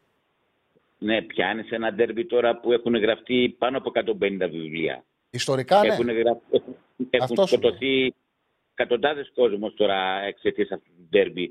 Θεωρείται το μεγαλύτερο ντέρμπι στον κόσμο. Όχι το Real Barcelona που τώρα τελευταία. Παοκάρα, Εκεί... είσαι μεγάλος. Είσαι μεγάλος. Ευχαριστώ πολύ. Ευχαριστώ πολύ. Να είσαι καλά. Ωραία συζήτηση που χρειάζονται και αυτές τι φωνές. Πολύ ωραίος. Λοιπόν, ωραία κουβέντα κάναμε. Ε, Ξαφνικά γίνανε όλοι Άρης, ήρθε ένας Καρεπίδης και έκανε ομάδα. Κάπως έτσι τα πράγματα. Η μεγαλύτερη ομάδα είναι κράτος Κερατσινίου, λέει ο φίλος. Ε, μόνο Φλαμέγκο. Έχουμε γραμμή, γιατί μου είχες γράψει πριν ότι δεν είχαμε. Α, έχουμε γραμμή. Έχουμε. Ε, είναι ο φίλος και δεν περιμένει άλλος. Οπότε είναι ευκαιρία. Καλέσαι τώρα στο 210 25 444. 20 ε, δεν τα βλέπω καλά. 2-10-22-22-05-444. 2-10-22-05-444. Ε, είμαι ο μοναδικός ε, που κάνω εκπομπή και δεν ξέρω το τηλέφωνο της εκπομπής μου. Λοιπόν, καλέσαι τώρα, είναι ευκαιρία να βγείτε κατευθείαν. Και το τηλέφωνο να το μάθουμε. Καλησπέρα. Δεν βλέπω τα δύο, είμαι και τυφλό, είμαι δυσλεκτικός. Είμαι. Με βρήκατε; Χαίρετε. Καλησπέρα, Ραλή. Καλησπέρα, φίλε, καλησπέρα. Γιώργος Ολυμπιακός. Καλά, Γιώργο. Πρώτη φορά καλώς στην εκπομπή. Καλορίζικο. Και, και γενικά, καλό πρώτη φορά γενικότερα στις αθλητικές εκπομπές και αυτό γιατί εκτιμώ πολύ τη γνώμη σου και θα με ενδιαφέρε. Με τιμάσαι, με τιμάσαι. Εγώ ήμουν την Κυριακή στο γήπεδο, ήμουν, είναι δεύτερος χρόνος που διαρκεί αυτό το Καραϊσκάκι. Ήμουν και πέρσι, δεν έχασα παιχνίδι πέρσι. Και βέβαια ήμουν την Κυριακή στο γήπεδο και τελειώνει το μάτ και κοιτάω τον φίλο μου που έχουμε μαζί διαρκέ και του λέω πώς γίνεται μια ομάδα που ήταν πραγματικά σε τόσο χαμηλό επίπεδο πέρσι, μέσα σε ελάχιστες μέρες, σχεδόν ένα μήνα, να έχει τόσο μεγάλη αλλαγή στην εικόνα της. Δηλαδή, πραγματικά μου φαίνεται πολύ δύσκολο και πρέπει να δώσουμε πραγματικά τα κρέτη στον Γκορδόν νομίζω γι' αυτό. Ξέρω ποια είναι η άποψή σου. Κοίταξε να δεις. Πόσο Ολυ... εύκολο είναι να γίνει μια τόσο μεγάλη αλλαγή τόσο γρήγορα, ή είναι πολύ νωρίς νομίζω για να Θα σου πω. Στον Ολυμπιακό κατάλαβαν ότι χρειάζονται σωστή καθημερινή δουλειά. Χρειάζονται προπονητικό επιτελείο που θα μπει και θα δουλέψει σκληρά. Και αυτό φαίνεται ότι γίνεται. Και ο Μαρτίνεθ επιλέχτηκε γιατί έχει βγάλει όνομα ότι δουλεύει σειρά στι προπονήσεις. Είναι καλός η προπόνηση ο Μαρτίνεθ. Και για αυτό το λόγο Κορδόν τον έφερε στον Ολυμπιακό. Θέλω να πω κάτι όμως. Είναι όταν πραγματικά, γιατί φαίνεται ότι δουλεύει σωστά, ο Ολυμπιακός, είναι στα, μια ομάδα που δουλεύει σωστά, όταν έχει μεγάλη κατοχή μπάλας, εύκολη κατοχή μπάλας και δεν απειλείται, είναι εύκολα, πιο εύκολο να βγάζει αυτά τα οποία δουλεύει στις προπονήσεις, όταν τα δουλεύει, στο γήπεδο. Είναι τελείως διαφορετικά τα παιχνίδια που, για παράδειγμα, τι συζητάμε τώρα για την ΑΕΚ και τον Παναθηναϊκό, για την ΑΕΚ για παράδειγμα, συζητάμε κάποιες αδυναμίες που δεν φαινόντουσαν στο περσινό πρωτάθλημα. Επειδή έχει ανέβει το επίπεδο ανταγωνισμού και το επίπεδο δυσκολίας. Αυτές οι αδυναμίες, όταν εσύ, μόνο εσύ έχεις την μπάλα, δεν φαίνονται. Δηλαδή, ο Ολυμπιακός έπαιξε το ποδόσφαιρό του. Φάνηκε στη δημιουργία ότι είχε το Σκάρπα εκτός. Φάνηκε ότι ο ΕΣΕ με το επιθετικό μαρκάρισμα έδωσε πολλά πράγματα. Φάνηκε ότι δουλεύεται, ότι είναι γυμνασμένος, βγάζει τερεξίματα δεν φάνηκαν άλλες δυναμίες που μπορεί το Ρόσερ να έχει, γιατί ο Ατρόμητος δεν έπαιξε. Δηλαδή, κατάφερε ο Ολυμπιακός να είναι τόσο ανώτερος και δεν τον άφησε να παίξει. Κρατάμε ότι, κρατάμε ότι γίνεται δουλειά. Κρατάμε ότι είχε ένα προπονητή που έδωσε αυτό που έπρεπε να μπει το Ρέντι. Σωστή δουλειά. Καθημερινή δουλειά, επίπονη καθημερινή δουλειά. Είδαμε ότι ο ΕΣΕ είναι το εξάρι που χρειάζεται και ότι κολλάει περισσότερο από τον Ιμπόρα σε αυτό που προσπαθεί να κάνει ο Ολυμπιακός. Εγώ μπαίνω αυτή είναι η άποψή μου. Κουβαλάει καλύτερα την μπάλα, εμεί το παρατηρήσαμε. Κουβαλάει πολύ καλύτερα την μπάλα. Και πολύ καλύτερο. Με μικρό βήμα γραφής έτσι και πολύ κάθε το παιχνίδι. Και πολύ καλύτερο επιθετικό μαρκάρισμα. Ο, ο ΕΣ έκανε κάτι το οποίο αυτή τη στιγμή ο Μπόρα δεν μπορεί να το κάνει. Γινόταν πάσα στο κέντρο και ο ΕΣ έβγαινε μπροστά και την έπαιρνε. Όταν παίρνεις την μπάλα στο ύψος της έντρα και βγαίνεις πρώτος, κατευθείαν την παίρνεις και τρέχεις, δημιουργείς ανισορροπία στον αντίπαλο. Και πλεονέκτημα. Κάνοντας ένα τέτοιο κλέψιμο, παίζεις αυτόματα ανάμεσα στι γραμμέ του αντιπάλου. Είναι μεγάλο όπλο αυτό που έδειξε ο ΕΣ ότι μπορεί να κάνει. Και δείχνει ότι είναι στα προσόντα του. Μου άρεσε πολύ συγκεκριμένη μεταγραφή. Νομίζω ότι ίσως να είναι και η καλύτερη μεταγραφή της φετινής χρονιάς Ολυμπιακού. Και κάτι τελευταίο, μου τη γραμμή, μια ερώτηση. Από τα ονόματα για τις τελευταίες δύο θέσεις του ρόστερ που πρέπει να, να κλείσουν, ποια θεωρείς από αυτά που έχουν ακουστεί ότι είναι αυτή τη στιγμή κουμπώνουν καλύτερα σε αυτό που πάνε να φτιάξει ο Κορδόν και ο Μαρτίνες; Με βάση τα χαρακτηριστικά των παιχτών αυτών που έχουν ακουστεί. Κοίταξε να δεις. Ε, δεν, δεν τους ξέρω καλά. Τον, ε, ένα σπερότη Αργεντίνος ε, γράφτηκε που δεν τη βλέπω πάρα πολύ την Αργεντινή. Γράφτηκε ένα. Στη Ρώμα λένε ότι είναι πολύ δυνατός. Ναι, γράφτηκε ένας παίκτης στο Βέλγιο που τα νούμερα του δεν μου αρέσει. Από το Βέλγιο. Ε, λέγεται να δεις. Τον διάβαζα τώρα. Μου, μα, ναι, ναι. Ε, τα νούμερα του ήταν. Ο οποίος δεν έχει πολλά γκολ. Δεν έχει γκολ. Όχι, και εγώ αυτό παρατηρήσα. Ναι, τα νούμερα του είναι πάρα πολύ. Για τα 9 εκατομμύρια που ζητάνε και τα 8 νομίζω ότι δεν αξίζει. Από τα νούμερα του, χωρίς να έχω εικόνα, ήταν φτωχά τα νούμερα του. Ο Σολμπάκεν είναι, έχει κορμί. Αυτό δεν είναι πολύ. Έχει κορμί, δύναμη. Δεν είναι καθ' το εξτρέμ που θυμάται ο κόσμος Ολυμπιακού. Γιατί έχει συνηθίσει να βλέπει και να του αρέσουν παίκτες όπως ο Τζόρτζεβιτς, όπως ο, ο Γιωργάτο, όπως ο Γανακόπουλο, όπως ο Γκαλέτη. Δεν είναι του εξτρέμ να παίρνει την μπάλα στη γραμμή και να περνάει το μπακ. Είναι ένα απίστευτα το κορμί. Για το σώμα του έχει τρίπλα, γίνεται δεύτερος επιθετικός. Ε, Βλέπεις ένα σώμα και είναι πολύ πιο γρήγορος από ό,τι πιστεύεις βλέποντάς τον. Νομίζω ότι στην Ελλάδα. Ένα 86, ένα 86 ύψος. Είναι ψηλός. Είναι ψηλός. Και... Έχει, έχει ταχυδύναμη και. Δυνατός, πολύ, δυνατό, πολύ δυνατό κορμί, γρήγορος. Γίνεται εύκολα δεύτερος επιθετικός. Ε, πιστεύω ότι στο επίπεδο το δικό μας εύκολα θα γράψει καλά νούμερα. Βοηθάει μέσα στην περιοχή και τη δική σου, επειδή είναι καλός στο ψηλό παιχνίδι και στην αντίπαλη. Θα είναι καλή μεταγραφή. Θα είναι καλή μεταγραφή. Ο... Πολύ καλή μεταγραφή ο Σολμπάκιν. Έγινε, Τσάρλι. Σε ευχαριστώ για τον χρόνο σου. Καλή συνέχεια. Να σε καλά, να σε καλά, φίλε μου. Πάμε στον επόμενο. Πες μας και για την ΕΠΟ. Τι να πω για την ΕΠΟ. Σιγά μην κάθομαι εδώ να λέω για την ΕΠΟ. Σιγά μην ε, ασχολήθηκα να κάνω αυτή τη δουλειά να έρχομαι να λέω για την ΕΠΟ. Α, ωραία, μπράβο, καλά που μου το θυμίζεις. Κάτσε να τις βρω. Λοιπόν, να δούμε λίγο τι ε, δηλώσεις που έχει κάνει ο Αλμέιδα. Διολοκληρώθηκε η συνέντευξη τύπου. Λοιπόν, το, αυρα... το αυριανό παιχνίδι που ο προποντή ΣΑΕΚ είναι ένα match πρόκλησης στους ομίλους του Champions League. Έχουμε παίξει αρκετά παιχνίδια στο κύπελο και στην Ευρώπη. Η νοοτροπία που έχουμε είναι η ίδια, είτε πρόκειται για τελικό είτε για προκριματικά και με αυτή θα πορευτούμε. Είναι δύσκολο να το περιγράψω. Ρωτήθηκε τι πρέπει να κάνει η Ajax Revenge με δύο λέξεις. Είμαστε σε μειονέκτημα σήμερα. Κόντρα σε μια ομάδα που έχει όπλο τις αντεπιθέσεις με τη ταχύτητα που έχει. Δεν μπορούμε να μπούμε απεγνωσμένα και να χάσουμε τη θέση μας στο γήπεδο. Πρέπει να είμαστε υπομονωτικοί. Παίζουμε καλά. Πρέπει κάποια στιγμή να μετατρέψουμε τις ευκαιρίες μας σε γκολ. Να συνεχίσουμε στον ίδιο δρόμο που βρισκόμαστε. Πριν από μερικές ημέρες γιορτάσαμε το ένα βήμα. Ενώ βρεθήκαμε κοντά στο Europa League. Τόνι, φυσικά είναι στο Europa League. Το όνειρό μας παραμένει ζωντανό και θα κάνουμε τα πάντα γι' αυτό. Με τη στήριξη του κόσμου μας θα πάμε για να πετύχουμε τους στόχους μας. Μερικές φορές ρωτήθηκε αν το προβληματίζει που η ομάδα βρίσκεται πίσω στο σκορ σε όλα τα επίσημα παιχνίδια που έχει δώσει. Η απάντηση του είναι εξής. Μερικές φορές είναι κάποιες καταστάσεις που μπορούμε να τις αποφύγουμε και κάποιες που τις δημιουργεί ο αντίπαλος. Εγώ εκτιμώ πολύ ότι στα παιχνίδια που παίξαμε με το ίδιο σύστημα η ομάδα πήρε τον double. Εκτιμώ ότι δεν βλέπω τους παίκτες να χαλαρώνουν. Στο ποδόσφαιρο μπορεί να κάνεις φάσεις και να τις κάνεις γκολ. Εγώ είμαι συγκεντρωμένος σε δική μου δουλειά.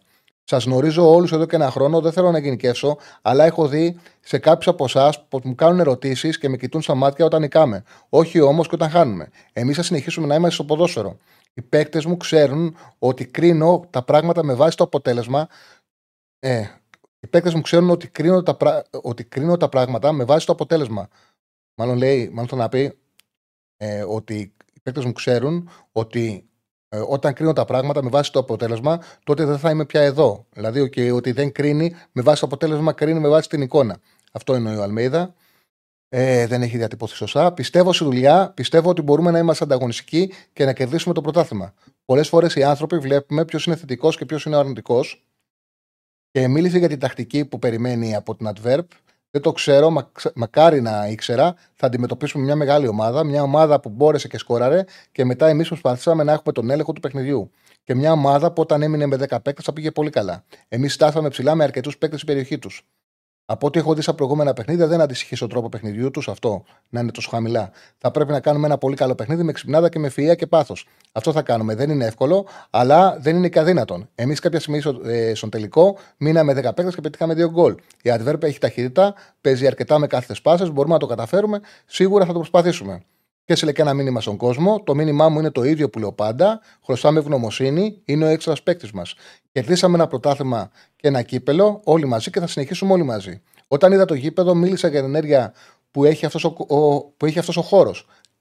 Κάποιοι μπορεί να σκεφτούν ότι η ενέργεια φεύγει. Η ενέργεια πρέπει να είναι η ίδια με την πρώτη μέρα για να κάνουμε τη διαφορά από τους υπόλοιπους. Δείξαμε ότι είμαστε διαφορετικοί μαχόμενοι σε πολλά μέτωπα. Πρέπει να συνεχίσουμε έτσι. Κανείς να μην μπερδεύει τον άλλον. Υπάρχει μια ομάδα ανταγωνιστική που φοράει και τιμά αυτή τη φανέλα. Ήταν ε, τα λόγια του Αλμέιδα. Έχει πει και άλλα. Λοιπόν, πήραμε και μια έτσι μια εικόνα πόσα δήλωσε ο προπονητής της ΣΑΚ για το παιχνίδι με την ε, Adverb ε, και τη δυσκολία που έχει για να κάνει ανατροπή η ΑΕΚ αλλά και τις βέβαια τις πιθανότητες εγώ θεωρώ ότι είναι πολύ σημαντικό η ΑΕΚ αύριο να κάνει ένα παιχνίδι γιατί η ΑΕΚ μπορεί να το κάνει πιο εύκολα να παίξει το Γιάνσεν και να εξασφαλίσει το 0 είναι πολύ σημαντικό και μπορεί να το πετύχει αυτό η ΑΕΚ είναι πιο εύκολη η Adverb να την κρατήσει το 0 είναι πιο δύσκολο να της κάνεις γκολ ενώ η Μπράγκα είναι πιο δύσκολη να κρατήσει το 0, όμως είναι πιο εύκολο να της κάνεις γκολ. Ο Μακιαβέλη λέει: Έδωσα αποκλεισμό Παναθηναϊκού. Ξέρετε ότι λέει: Πες μου το αντίθετο, άρα καλή νίκη. Εντάξει, δάσκαλος. Πάμε, πάμε στον επόμενο. Χαίρετε. Χαίρετε. Χαίρετε. Γεια σου, Τσάρλι. Γεια σου, φίλε. Ε, μία απορία έχω. Προσπαθώ πολύ καιρό να μου την απαντήσει κάποιος και βρήκα τώρα την ευκαιρία με την καινούργια εκπομπή. Καλή επιτυχία κιόλας. Θέλω να μου πεις αν ξέρεις πώς ξεκίνησε, ποια ήταν η αφορμή, ποιος είναι ο λόγος της κόντρας του Ολυμπιακού και του Παναθηνικού σε επίπεδο φιλάθλων; Θα με τρελάνει τώρα. Όχι, αλήθεια. την, ιστορία του ποδοσφαίρου. Ε, φαντάζομαι, μωρέ, ότι ήταν Πειραιάς και Αθήνα. Φαντάζομαι. Φαντάζομαι ότι είναι Πειραιάς και Αθήνα. Εντάξει, είναι και θεωρώ από παλιά ότι ήταν, ξέρεις, ε, και διαφορετικής ε, πάσης άνθρωποι. Ε, Παλιά, που ήταν πιο και πιο ρε παιδί. η διαφορά του Αθήνα Πειραιά. Αστική, ναι, θεωρώ. Ότι έτσι ήταν. Έτσι ξεκίνησε, γιατί με τα χρόνια αυτό σταμάτησε να υπάρχει έτσι, δεν είναι. Ε, έτσι ξεκίνησε, φαντάζομαι. Αυτό λέει η λογική. Τώρα δεν ζούσαμε για να τα ξέρουμε και ακριβώς. Έλεγα μήπως κάτι υπάρχει παλιότερο. Είμαι λίγο πιο μικρός, οπότε δεν έχω ε, καταφέρει να, να βρω γιατί αυτή η έχθρα, γιατί αυτός ο. Ε, πάντα δημιουργείται, μωρέ. Και νομίζω ότι είναι και. Ξαναλέω, έχουν, έχουν διαφορετικό μενταλιτέ οι φίλοι των δύο ομάδων. Ε, ξέρεις, το Ολυμπιακό ήταν από το Πειραιά, είναι του Παναθηνακού θεωρητικά στην Αθήνα ήταν πιο αστή. Αυτό δημιουργεί μια, μια αντιπαλότητα. Ταξικό, λοιπόν, ταξικό ναι, το, έχει ένα ταξικό υπόβαθρο, όπως έχει το ίδιο Ρεάλ και Μπαρσελώνα, όπως έχει το ίδιο... Ε, σε, σε και Rangers είναι διαφορετικό γιατί υπάρχει και το θρησκευτικό. Είναι διαφορετικό εκεί. Αλλά πάνω κάτω κάπως έτσι γίνεται. Everton, Liverpool, σωστά μου γράφει ο Στέφανος. Σωστά, σωστά. OK, okay, ρωτάω γιατί... Ως... Φλαμέγκο Φλουμινένσε είναι το ίδιο. Με την, ε, μας έλεγε ο φίλος πριν, με τους οπαδούς Φλου να είναι οι πιο αστοί, τη Φλαμέγκο να είναι River Boca. Ναι, ναι, υπάρχουν έτσι είναι. Έτσι δημιουργούνται κάπως ε, ε, αυτές οι αντιπαλότητες. Ε, στα παλιά χρόνια και μετά μένουν χωρίς να ισχύει αυτό πραγματικά. Είναι, Γιατί έχει εξαλειφθεί, ρε παιδί μου. Ειδικά τη δεκαετία Απλά... του 90 με τον Κόκαλη, ο Ολυμπιακός που, έγινε, που έγινε μόδα, αυτό δεν υπήρχε. Ε, εγώ η σκεπτική μου είναι ότι δεν γίνεται να υποστηρίζεις μία ή τη μία ή την άλλη ομάδα. Εγώ μιλάω ως Παναθηναϊκός. Ε, και να μην ξέρω γιατί υπάρχει αυτή η, η έντονη κόντρα. Ω νέος δεν, δεν έχω ζήσει αυτό, αυτή την εποχή. Αν και έχω την τύχη να έχω ένα πολύ μεγάλο αρχείο από τον προπάπου μου που ήταν παίκτης του Παναθηναϊκού mm-hmm. και έχω, δει, έχω διαβάσει πράγματα. Ποιος είναι ο προπάπου σου, Ποιος ήταν, ε, Πανουριάς. Πανουριάς, μάλιστα ε, παίκτης, πρόεδρος και ε, προπονητής του Παναθηναϊκού. Ε, γνωστό Παναθηναϊκό, γνωστό Παναθηναϊκό επίθετο. Ναι. Δεν το συζητάς. Ε, αλλά δεν, δεν είχα αυτή την τέτοια και επειδή δεν ζει πλέον ούτε εκείνος ούτε οι παππούδες να μου εξηγήσουν κάτι ε, πιο συγκεκριμένο, προσπαθώ έτσι να βγάλω μια άκρη γιατί αντιπαθούμε τον Ολυμπιακό, γιατί αυτό πλέον δεν έχουμε αυτές τις ταξικές διαφορές ούτε για αστείο. Ε, εντάξει, είναι και... πλέον τα γεγονότα που έχουν γίνει, φαντάζομαι, από Ριζούπολη και άλλα 100.000 και τέτοια γεγονότα που κρατάνε. Ε, ναι, μωρέ, και από την πλευρά του Ολυμπιακού έχουν το παιχνίδι. Δηλαδή, να βρουν, ήταν ένα παιχνίδι κυπέλου του 1980, νομίζω, με τα τρία πέναλτι. Ε, ε, έχουν πράγματα τα οποία έχουν να θυμούνται και οι μεν και οι δε. Έτσι γίνονται αυτά. Έτσι μεγαλώνει κάτι το οποίο υπάρχει. Τέλεια, σε ευχαριστώ. Για αυτό, αυτή ήταν ε, δεν νομίζω ότι σε βοήθησα, αλλά OK. Okay. Όχι, έλεγα μήπως υπήρχε κάτι πιο συγκεκριμένο πέρα του ταξικού. Ξέρεις, είχε γίνει okay. κάτι τέτοιο. Τέλεια, ευχαριστώ. Καλή επιτυχία στην εκπομπή. Ευχαριστώ πάρα πολύ, φίλε μου. Ευχαριστώ πάρα πολύ. Λοιπόν, έχουμε άλλη γραμμή; Ωραία, να βγάλουμε τους δύο τελευταίους και μετά να δώσουμε και το σύγχυμα για σήμερα και να ολοκληρώσουμε την εκπομπή. Χαίρετε. Γεια σου, Τσάρλι. Γεια σου, φίλε μου. Τι κάνεις, καλά; Μια χαρά. Χρήστος από Τρίκαλα. Έλα, Χρήστο. Ε, εύχομαι καλή επιτυχία σήμερα στον Παναθηναϊκό. Ελπίζω να περάσει. Και αύριο στην ΑΕΚ. Πιστεύω ότι άμα είναι αυτό που είπες πριν και εσύ, να αλλάξεις το center for στο 60-65 όπως το κάνεις στα μάτς, είναι καλύτερο να ξεκινήσει ο Σπόραρ και στη συνέχεια να μπει ο Ιωαννίδης, γιατί θα βοηθήσει στο τέλος την αντίπαλη άμυνα που θα είναι πιο κουρασμένη, θα είναι και μεγαλύτερη η πίεση από τον Παναθηναϊκό άμα δεν έχει πάει καλά το παιχνίδι. Ε, τώρα κάτι άλλο ήθελα να σε ρωτήσω. Ε, πώς βλέπεις τον Καμαρά που επέστρεψε στον Ολυμπιακό μετά τον δανεισμό του πέρυσι που έχει πάει στη Ρώμα; Και αν πιστεύεις ότι θα βοηθήσει τον Ολυμπιακό. Ε, έκανε δύο εκπληκτικά Και με τον Τσουκαρίσκι και τώρα με τον Ατρόμητο. Ήταν πάρα πολύ καλός. Πάρα πολύ mm-hmm. καλός. Σου ταιριάζει πολύ περισσότερο ΕΣΕ. Ε, ε, έβγαλε ενέργεια που είχε πολλά χρόνια να βγάλει. Εγώ τον είχα δει και στο γήπεδο στο Ρώμα Ιντερ που είχα πάει, ήμουν στη Ρώμη και είδα το παιχνίδι από κοντά. Mm-hmm. Δεν ήταν, έπαιξε μια δεκάδα με πολλούς ονοματικού, αλλά επειδή κοίταγα τον Καμαρά, τον Μαντί, είχε τρεξίματα και το είχα προσέξει ότι είχε ναι. τρεξίματα. Κάλυπτε πολλούς κόρους, άσχετα άμα του βγήκε όχι το παιχνίδι, γιατί είχε πολλές απουσίες ούτε η Ρώμα. Φαίνεται ότι θα το βοηθήσει πολύ τον Ολυμπιακό Mm-hmm. Περιμένω για τον Ολυμπιακό και για όλε τι ομάδες να τελειώσει και το Ρώσο να δούμε πού θα κάτσει. Και πιστεύω θα βοηθήσει πολύ μαζί με τον Έση στο κέντρο. Μπορούν να τρέχουν γιατί και ο Έση είναι μικρός, είναι 20 χρονών. Και ο Καμαρά δεν δε σταματάει να τρέχει. Mm-hmm. Θα μπορεί να βοηθήσει. Και μπροστά πιστεύω ο Φορτούνης πρέπει να χρησιμοποιείται στο 10, να μην χρησιμοποιείται έξω. Κοίταξε, δεν τον έχει χρησιμοποιήσει έξω. Τον χρησιμοποιήσει σε μια τακτική που έμοιαζε περισσότερο με 4-2-2-2. Mm-hmm. Ε, και έπαιξε. Ο, ο Φορτούνης έπαιζε μέσα αριστερά. Δηλαδή ναι. ήταν, άμα θυμάσαι, κάτι το κάνει ο Κουζουνίδη ένα διάστημα στο Παναναναϊκό με Μποκού και από την άλλη πλευρά το Βηγιαφάνε. Ναι, ναι, ναι. Ουσιαστικά προσπαθεί να παίρνει στους δημιουργούς σου να τους έχει στο γήπεδο προστατευμένους, να τους βγάλεις από τους αμυντικούς σκαφ, να τους βάλεις ανάμεσα στις πλευρές και στον άξονα και τους δύο να έχεις δύο δημιουργούς και να κερδίζεις ένα παίκτη στην επίθεση που έφερε mm-hmm. το Μασούρα κοντά στον το Μασούρα, ναι, ναι, ναι. LKB. Αλλά για να συμβεί αυτό, πρέπει να έχεις τα back ψηλά. Και επίσης να εξασφαλίσει ότι με αυτή την τακτική θα έχεις εσύ την μπάλα. Δηλαδή δεν θα έχεις αμυντικό πρόβλημα. Σε πολλά mm. παιχνίδια στην Ελλάδα, αυτό ο Ολυμπιακός μπορεί να το κάνει. Ε, βέβαια, για να λειτουργήσει ακόμα καλύτερα, θα πρέπει και ο Σκάρπα να μάθει θέση όπως ο Φορτούνης. Γιατί ο Φορτούνης ξεκινάει από εδώ, από αριστερά, αλλά παίρνει την μπάλα και διέσχιζε σαν σκιέρα όλο το γήπεδο. Έπαιρνε mm-hmm. την μπάλα από τους σκαφ και έφευγε.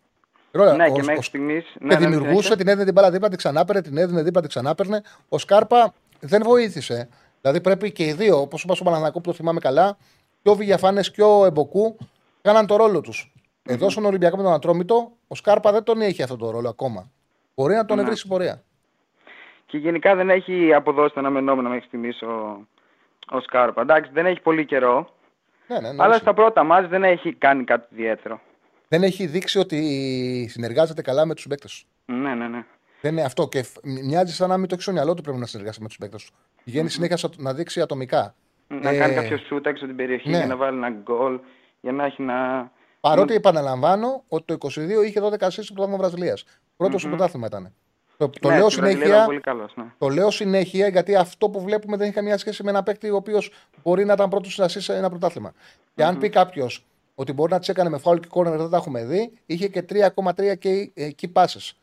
Ανά 90 λεπτό. 3,3 και πάσε ανά 90 λεπτό. Είναι νούμερα τα οποία τον βλέπεις και λες: Δεν μπορεί αυτός ο παίκτης να δίνει 3,3 πάσε για γκολ mm-hmm. για τελική εκτέλεση στο παιχνίδι. Δείχνει κάτι άλλο από αυτό το οποίο λένε εκείνοι οι αριθμοί. Θα δούμε. Mm. Και πιστεύω ο Σολ Μπάκεν, αυτός που θέλει να πάρει από τη Ρώμα, θα βοηθήσει πολύ στο ρόλο που έχει ο Μασούρας να πάει ως δεύτερο σεντερφόρο, επειδή είναι και, και ψηλός. Και θα μπορεί να ταιριάξει αυτό το 4-2-2 που πάει ο Μασούρας δίπλα στον Ελκάμπη σε όποιο σεντερφόρο που παίζει. Κάτσε να το πάρει και θα συζητήσουμε. Ναι, απλά σου λέω τώρα με αυτά ναι, που ναι, ακούγονται. Ναι, ναι, ναι, okay, okay. mm-hmm. ναι. Ασφαλώς θα βοηθήσει πάρα πολλά πράγματα. Μπορεί να παίξει διάφορους ρόλους. Εγώ και δεύτερο επιθετικό τον έβλεπα και δεξί χαφ παίζει. Mm-hmm. Καλύπτει αποστάσεις. Δυνατό παιδί. Μια χαρά. Mm-hmm. Μια χαρά, καλός παίκτης. Ναι. Μακάρι να έρθει. Και κάτι τελευταίο, πιστεύω ο Μάτζιος στον Άρη mm-hmm. είναι όπως ήρθε πέρυσι ο, ο Μίτσελ στον Ολυμπιακό. Είναι ένας προπονητή που ξέρει την, την ομάδα. Θα τον στηρίξουν οι, οι φίλαθλοι όσο μπορούν και θα προσπαθήσει και αυτός μαζί με την ομάδα να ό,τι, έχει, ό,τι κακό έχει γίνει τώρα να το μπαλώσει ξέρω εγώ και να πάρει ό,τι καλύτερο μπορεί. Για Ευρώπη και εγώ πιστεύω δύσκολα ο Άρης. Γιατί ειδικά τώρα που βγαίνουν τέσσερις, δεν νομίζω να περάσει τον Πάοκ και τους άλλους τρεις εντάξει. Όχι, πια Ευρώπη. Ο Άρης όλα θέλει να γίνει ομάδα ναι, πρώτα. Ναι. Πρώτα να γίνουν mm-hmm. ομάδα και να εκτάξουν του χρόνου, να κρατήσουν τον προπονητή, ναι. να το στηρίξουν και να δουν του χρόνου τι μπορούν να κάνουν για να διεκδικήσουν στόχους. Mm-hmm. Κάτι τελευταίο. Mm-hmm. Τέσσερις ομάδες που βγαίνουν του χρόνου είναι μία Champions League, δύο Europa και μία Conference. Ή πάει δύο Champions League, μία Europa και μία Conference. Ε, Χωρίς να παίρνω όρκο, mm-hmm. με το φόβο να κάνω λάθος, νομίζω ότι δεν βγάζουμε Europa, βγάζουμε μία Champions League και τρεις Conference. Με, το φόβο, με το φόβο να κάνω λάθος. Ε, Πάντως ε, δύο Europa με τίποτα. Αν κάνω λάθος, να είναι μία Champions League, μία Europa και δύο Conference. Mm-hmm. Πάντως βγάζουμε σίγουρα μία Champions League ή δύο ή τρεις Conference. Ε, νομίζω ότι είναι μία και τρεις. Conference και δεν βγάζουμε Europa, αν θυμάμαι καλά, από, από πέρσι. Ευχαριστώ πάρα πολύ, φίλε μου. Ευχαριστώ, Τζάρλι, γεια σου. Να σε καλά. Λοιπόν, ολοκληρώσαμε λοιπόν με τις γραμμές. Α πούμε για το στοίχημα. Είμαστε μαζί με την Πέτρια Η αποδόση είναι από την Πέτρια 65. Λοιπόν, έλεγα και βγαίνει και απόλυτη κουβέντα για το Παναγικό Μπράγκα. Πιστεύω σε εξής πράγματα. Ότι είναι δύσκολο η Μπράγκα να μην σκοράρει. Ο Παναγικό όμως μπορεί να βάλει over 1,5 γκολ. Νομίζω ότι όποιο θέλει να κυνηγήσει παραπάνω πράγματα, ας ψάξει να βρει το σκορ παρά το 2-1. Καλά, και παράδειγμα και το 1-0. Αλλά έτσι μου έχει στο μυαλό ότι έχει πολλές πιθανότητες στο 2-1. Εγώ γκολ γκολ το έχω δώσει συντηρητική επιλογή στο 1,72 από το 5,65. Επίσης, αν ο Μαντσίνη παίξει δεξί εξτρέμ, αξίζει να ποντάρουμε, να επιλέξουμε, γιατί είναι καλές αποδόσεις στο να σκοράρει ο Μαντσίνη. Αν παίξει δεξί εξτρέμ, γιατί ε, τις φάσεις τις δέχεται η Μπράγκα εύκολα στην πλευρά του αριστερού τους μπακ. Εκεί μπορεί να χτυπήσει εύκολα ο Παναθηναϊκός. Και ο Μαντσίνη τελειώνει καλά τις φάσεις. Λοιπόν, 1,72 το γκολ γκολ. Καλατά Σαράι Μόλντε, ο Άσο 1,57. Είχαν πληρωθεί το διπλό στο 93 την ε, προηγούμενη εβδομάδα που έδινε και ψηλά 2,30, 2,40 πόσο έδινε.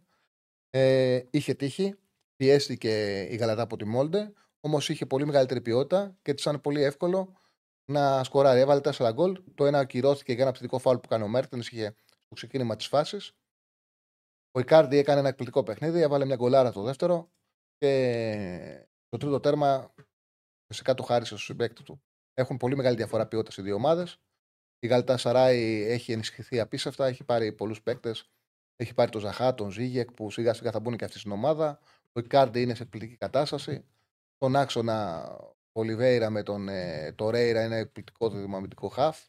Νομίζω ότι θέλει βελτίωση από αυτό που είδαμε τη Μόλτε. Αλλά εντάξει, δεν θα έχουν κανένα πρόβλημα να περάσουν με δύο νίκες. Ο Άσο είναι στο 1,57. Λοιπόν, ακολουθεί ραγκάτσι στι 8 η ώρα.